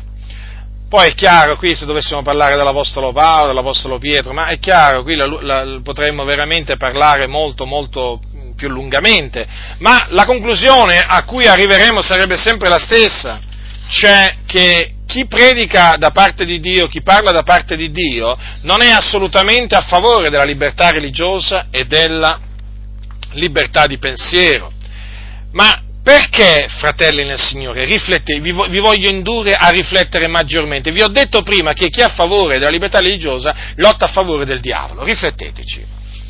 Allora, se la Chiesa comincia a, eh, diciamo... sostenere il principio della libertà religiosa e di pensiero, questo significa che la Chiesa si schiera a favore dei musulmani, dei buddisti, degli induisti e così via, perché ritiene che loro hanno il diritto di professare quelle dottrine. Quindi la Chiesa cosa dice? Lottiamo per la libertà religiosa per noi evangelici, ma anche per la libertà religiosa di questi nostri amici, e li chiama appunto amici, musulmani, buddisti e così via. Quando c'è stata a Roma la, la, la, quella, quella sfilata, la, quel corteo a favore della libertà religiosa, eh, dove c'erano diversi esponenti dell'alleanza evangelica, eh, diciamo, italiana, praticamente loro, eh, naturalmente eh, c'era anche, mh, c'erano anche esponenti del partito radicale, che quelli sono veramente molto a favore della libertà religiosa e di pensiero, perché sono a favore proprio delle, eh, di tutte le perversioni praticamente, sono, c'era Pannella infatti, no? E, e loro sono a favore proprio dell'omosessualità, dei matrimoni eh, tra omosessuali, sono a favore dell'eutanasia, dell'aborto, di, diciamo di tutto, di tutto quello che appunto secondo loro rientra eh, diciamo in quel principio della libertà, no? Allora, in quella, in quella, diciamo, in, manifest, quella, in quella manifestazione, naturalmente, fu affermato il principio della libertà religiosa, cioè fu una manifestazione a favore della libertà religiosa, ma dove c'erano anche persone che non erano cristiane. Hm? E chiaramente questo cosa significa? Eh, significa che, eh, diciamo, gli organizzatori, eh, diciamo, sono a favore... a favore, diciamo, anche di coloro che professano queste religioni, e praticamente eh, ritengono che costoro abbiano il diritto di professare quelle loro dottrine. Ma, fratelli nel Signore, ma questo significa che la Chiesa praticamente partecipa a un'opera satanica, che è quella appunto di diffondere maggiormente le false dottrine, le eresie di perdizione che menano in perdizione le anime. Già, perché se, se, se la Chiesa comincia a combattere eh, a combattere per la cosiddetta libertà religiosa, affinché ottengano una piena libertà religiosa anche in questa nazione, i musulmani, i buddisti, i sikh, eh, gli induisti e così via, ma eh, i testimoni di Geova e così via, no? I mormoni, eh? È ovvio che la Chiesa, diciamo, si allea con costoro, si mette a camminare con costoro, comincia a camminare assieme a costoro e si mette a combattere, a combattere, diciamo, in, questo, in questa maniera, cioè intraprende una lotta a favore delle menzogne e quindi a favore di colui che è il padre della menzogna. Ma come? Noi le menzogne le dobbiamo combattere, le dobbiamo distruggere, eh, le dobbiamo annientare, da esse dobbiamo mettere in guardia. Quando incontriamo i musulmani, i induisti, i buddisti e, e così via, i cattolici romani, gli dobbiamo dire immediatamente: ravvedetevi, convertitevi, eh, credete nel Signore Gesù Cristo, state andando all'inferno, eh, eh, siete stati ingannati dal diavolo. Ma voglio dire, eh, dobbiamo dirgli questo. E questi invece che cosa fanno? Che cosa fanno? Dicono: ma l'uomo ha il diritto di credere a quello che vuole. E praticamente in questa maniera hanno fatto spazio pure al diritto ad apostatare. Qualcuno dirà: ma veramente? Sì, sì, perché quelli che sono a favore della libertà religiosa sostengono che esiste pure il diritto ad apostatare. Cosa significa? Che un cristiano ha il diritto di diventare musulmano. Ma vedi tu? Vedi tu se questa non è un'opera satanica, proprio un'opera satanica voluta dalla massoneria all'interno della Chiesa dell'Iddio vivente e vero. E il diavolo, il diavolo tramite la massoneria sta, sta portando proprio questo nella Chiesa, a far credere che i cristiani hanno il diritto a fare, a dire quello che vogliono loro. Eh? Non hanno il dovere di confutare, non hanno il dovere di contrastare le menzogne, quello no, ma hanno il diritto eh, addirittura di passare, diciamo, al, a credere a Maometto. Vi rendete conto che cosa significa? D'altronde, la, d'altronde l'alleanza evangelica mondiale, da cui poi è derivata l'alleanza evangelica in Italia, dove è nata? Nella Free Mason Hall di Londra, che praticamente è il, la sala del quartier generale della Grande Loggia Unita d'Inghilterra, che è la madre di tutte le logge. E allora che cosa vi aspettate voi che fate parte dell'alleanza evangelica in Italia, se non un parlare massonico, un ragionare massonico e un parlare massonico? Ecco dove appunto la massoneria si mostra astuta. Vedete che cosa ha fatto la massoneria? Praticamente ha creato queste organizzazioni mondiali per portare la Chiesa piano piano all'apostasia. E tanti non si stanno rendendo conto che appunto queste organizzazioni stanno portando le chiese sempre più lontane dalla parola del Signore. Ma quando appunto la Chiesa vi comincia a dire che un cristiano ha il diritto a diventare musulmano, beh, è ovvio, quello è il diritto all'apostasia. Combattete, combattete questi cosiddetti diritti veramente, eh, per i quali combattono questa gente corrotta, riprovata quanto alla fede, questi personaggi manovrati dalla massoneria qui in Italia, personaggi veramente che camminano secondo la carne e non secondo lo spirito, che hanno l'animo alle cose di sotto e non alle cose di sopra, gente che probabilmente non si è mai convertita, o se si è convertita un giorno poi si è sviata. State attenti, opponetevi, opponetevi all'alleanza evangelica in Italia, alla federazione delle chiese evangeliche in Italia, perché ragionano nella stessa maniera. Opponetevi all'Assemblea di Dio in Italia, opponetevi ai battisti, ai valdesi, ai metodisti, ai presbiteriani, perché purtroppo, purtroppo in mezzo a loro regna la massoneria. Qualcuno dirà: come fai a dirlo? Beh, basta vedere, basta vedere che non c'è nessuna dichiarazione pubblica da parte di queste organizzazioni che condannano la massoneria. Che cosa significa questo? Fatevi anche questa domanda: che cosa significa? Perché non condannano la massoneria? Eh? Fatevi questa domanda, pubblicamente, senza se e senza ma, come piace ad alcuni dire. Come mai non lo fanno? Come mai non condannano la doppia appartenenza? Come mai non condannano, il, diciamo, la collusione della Chiesa con la massoneria? Come mai? È semplice il discorso, perché in mezzo a loro ci sono così tanti massoni o amici di massoni che impediscono una qualsiasi condanna pubblica della massoneria e della doppia appartenenza. Avete capito, fratelli del Signore? Ecco perché vi dico: uscitevene, uscitevene, prima ve ne uscite, meglio è, e meno tempo perdete. Già ne avete tempo, di, fratelli, di tempo ne avete perso già abbastanza, eh? di fiato, di energie, di denaro pure, basta, dite basta e uscite da queste denominazioni corrotte, eh, filomassoniche, veramente, governate da massoni, da gente veramente che non ama la verità, infatti non la difende. Ognuno ha il diritto c'ha la, di credere a quello che vuole, ognuno ha la sua verità, rispetto, eh, rispetto, e allora noi, eh, come, come ci fanno passare a noi? A noi ci fanno passare per quelli che non rispettano, per quelli che non rispettano le persone, vedi che maleducati che sono quelli, eh, fanatici, eh, guarda che cattiva testimonianza che stanno dando, eh? Ma come in tutti questi anni ci siamo comportati educatamente, loro dicono, eh, così cordialmente verso i nostri amici cattolici romani, vivevamo così in pace con loro, arrivano questi e ci guastano tutto, eh? E ci guastano tutto, hanno guastato l'amicizia coi cattolici romani, vedi tu questi qua, questi seminatori di odio, seminatori di divisioni, noi seminatori di odio, eh? Noi seminatori di odio, eh? Sì, noi siamo seminatori di odio, avete ragione, ma quale odio? L'odio verso la vostra falsità, la vostra ipocrisia, eh? Eh sì sì sì sì. L'odio verso il vostro pensiero massonico, il vostro parlare massonico, verso le vostre concupiscenze, eh?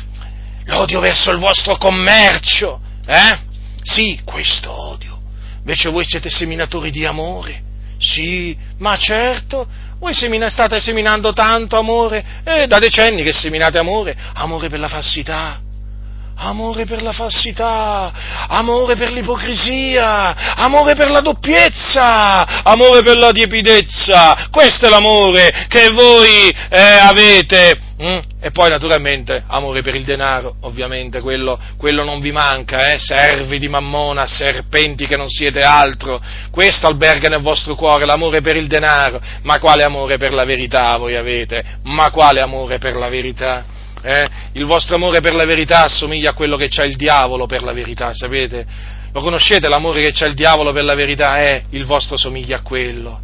Vi dovete vergognare, convertire e ravvedere, eh? Massoni, massoni, Dio vi conosce, l'occhio suo è su di voi, perché la Bibbia dice che gli occhi dell'Eterno sono in ogni luogo, osservando i cattivi e i buoni. Voi siete cattivi, l'occhio dell'Eterno è sopra di voi. Eh? E a suo tempo la sua ira si rivelerà dal cielo anche contro di voi, come si è rivelato contro gli omosessuali in America, contro gli omosessuali di Oklahoma City. Stavano celebrando la settimana a favore eh, di quello che loro chiamano orgoglio omosessuale. Avevano pensato, era una settimana, era, era cominciata il diciassette maggio, e il diciannove avevano tenuto la parata, la parata dove si sono esibiti le lesbiche, i transessuali, gli omosessuali, eh, beffandosi di Dio, ma il venti Dio si è beffato di loro, mandando un uragano che è stato uno dei più devastanti e distruttivi della storia degli Stati Uniti d'America, lo ha detto il presidente americano, questo non lo dico io, che ha prodotto miliardi di danni, miliardi di dollari di danni, ha prodotto morte e distruzione. Ecco, l'occhio dell'Eterno, ecco, guardatelo l'occhio dell'Eterno, state molto attenti, perché sta per arrivare anche il vostro turno, se non vi ravvedete, massoni, ma voi, pens- voi potete pensare di farvi beffe dei fratelli, massoni, eh, ma sappiate che non vi potete fare beffe di Dio, anche gli omosessuali pensano di potersi fare beffe di Dio durante le loro parate, eh? Oh sì, come si divertono, certo, ma come, certo, si divertono come vi state divertendo voi, eh? Alle spalle dei credenti, umili e semplici, voi che siete massoni, malvagi, ma il Dio vi tiene d'occhio, vi sta tenendo d'occhio, il, il suo orecchio ha ascoltato i vostri discorsi nelle camere segrete, massoni. Eh? La vostra segretezza davanti a Dio non esiste. Il Dio vi conosce, non, ha bis- non vi riconosce dalle vostre pose massoniche. Avete capito? Eh? Il Dio sa chi siete, sa tutto di voi. Eh? Era persino là quando avete prestato giuramento davanti al grande architetto dell'universo, davanti al diavolo. quando prestevate quel giuramento di sangue, il Dio stava ascoltando la vostra, la vostra malvagità che usciva dalla vostra bocca, le vostre parole di tradimento le ascoltate, eh? Sa dove, sa dove conservate il vostro grembiule, la vostra tessera, sa che numero c'è scritto su quella tessera? Sì, Dio sa tutto di voi. Io vi dico questo: massoni, ravvedetevi e convertitevi e date subito la disdetta dalla vostra loggia. Fatelo immediatamente, perché la pazienza di Dio sta per scadere nei vostri confronti. Sta per scadere. Chi ha orecchi da udire, dunque, oda. Vedete, fratelli del Signore, e mentre le Adi si schierano a favore della libertà, della cosiddetta libertà religiosa, eh, chiaramente loro sono contro la, eh, loro sono contro la vera libertà che è in Cristo Gesù. Questa è sotto veramente il loro diretto attacco. Già, proprio così. Perché Gesù ha proclamato la libertà di quelli appunto che perseverano nella sua parola, di quelli appunto che lui ha liberati, ma nelle Adi fanno di tutto per farvi ritornare schiavi del peccato. Gesù ha detto: in verità, in verità vi dico che chi commette il peccato è schiavo del peccato. Lo schiavo non dimora per sempre nella casa, il figliolo vi dimora per sempre. Se dunque il figliolo vi farà liberi, sarete veramente liberi. Ora noi siamo stati affrancati dal peccato, dalla potenza di Dio, fratelli nel Signore. Dunque peccheremo noi? Peccheremo noi ancora? No, così non sia. Ovviamente, siamo stati liberati dal peccato, come potremmo metterci a servirlo di nuovo? Perché noi siamo morti al peccato, fratello del Signore, che ci teneva schiavi. Ma sapete, nelle Adi non la pensano così, no, non, nella maniera più assoluta, perché nelle Adi vi insegnano ad amare il peccato. Sì, è vero, ogni tanto parlano di que- citano questa parola peccato, ma nella pratica voi dovete sapere che nelle Adi vi insegnano ad amare il peccato. Un esempio? Volete un esempio? Ma me ne faccio più di uno, sapete? Nelle Adi ti insegnano ad amare il mondo, ti, nelle Adi ti incitano ad andarti a divertire come fanno quelli del mondo. Questo significa incitare il credente a peccare. Quindi quando Paolo diceva che dunque peccheremo noi perché non siamo, noi perché non siamo sotto la legge ma sotto la grazia, Paolo giustamente ha risposto così non sia, ma nelle Adi rispondono così sia. I fatti sono questi: si sono dati proprio al peccato per servirlo, e difatti la prova provate è che loro non condannano il peccato, non riprendono i peccatori pubblicamente, perché appunto amano il peccato, sono schiavi, sono proprio a favore della schiavitù del peccato, non della libertà in Cristo, fratelli, fratelli nel Signore. E le cose stanno così, lo so, lo so, potrà sembrare incredibile, potrà sembrare paradossale quanto volete, ma i fatti sono questi. I fatti sono questi, fratelli del Signore. Infatti non c'è una lotta contro il peccato, ti permettono di tutto, di tutto. Se tu cominci a predicare contro il peccato eh, e a vivere in maniera santa, ti chiamano legalista, bigotto, uno che giudica, un, un monaco pentecostale. Guarda, veramente, ti, ti affibbiano di tutto nelle Adi, eh? Cosa significa questo? Significa che loro sì sono a favore della libertà religiosa per motivi interessati, ovviamente, per mantenere il loro impero e per estenderlo sempre di più, è chiaro questo, no? Però sono contro la vera libertà, eh già, sono contro la vera libertà, che è quella appunto che ci ha dato Cristo Gesù, e per la quale noi combattiamo. Sì, questa è la libertà per la quale noi combattiamo, la libertà in Cristo, che sia, mi riferisco quando parlo di libertà in Cristo, sia la libertà ovviamente di quelli che ancora non conoscono il Signore, perché il nostro desiderio è che siano liberati dal peccato e veramente quindi resi liberi in Cristo Gesù. Ma quando parliamo di libertà in Cristo intendiamo anche quella libertà che molti credenti hanno perso entrando a far parte anche delle Assemblee di Dio in Italia. L'hanno persa, sì, perché sono diventati schiavi degli uomini. Allora noi vogliamo che essi siano liberati da questa schiavitù piramidale, denominazionale, chiamatela come volete, ma il nostro desiderio è questo. Ecco, ecco la libertà. La vera libertà per la quale bisogna combattere, fratelli nel Signore, è questa la libertà, fratelli. Ma sapete, quando si combatte per questa libertà bisogna confutare le false dottrine, Bisogna condannare eh, le false dottrine, bisogna esortare gli uomini a ravvedersi e convertirsi. Quello che non vogliono fare le Adi, è quello che non, è quello che non possono fare nelle Adi, come anche nemmeno tra i Valdesi, Battisti e così via. Comprendete dunque? Ecco dunque chi sono i veri combattenti, i veri soldati di Cristo, non quelli che lottano a favore della libertà religiosa, della libertà di pensiero, quelli veramente io li vorrei chiamare soldati di Satana, che veramente sono al servizio di Satana, stanno facendo la volontà di Satana. Eh? I veri soldati di Cristo sono quelli che lottano per quella libertà che Cristo ha comprato a caro prezzo sulla croce, eh? E che purtroppo molti credenti hanno perso perché sono diventati schiavi degli uomini, schiavi di precetti umani che voltano le spalle alla verità. E di questi schiavi ce ne sono molti, non solo nelle Adi, anche tra i Battisti, i Valdesi, la Chiesa dei Fratelli e così via. Ma noi siamo risoluti, con l'aiuto di Dio, con la grazia che viene da Lui, eh, con la grazia che viene da Lui, continueremo a combattere, a combattere questa buona guerra, eh, a favore della vera libertà. E il Signore ci continuerà a far vedere anime liberate, liberate dalla potestà di Satana, eh? Ci farà vedere peccatori, continuerà a far vedere peccatori liberati dal dominio del peccato e ci continuerà a far vedere eh, fratelli, fratelli schiavi liberati.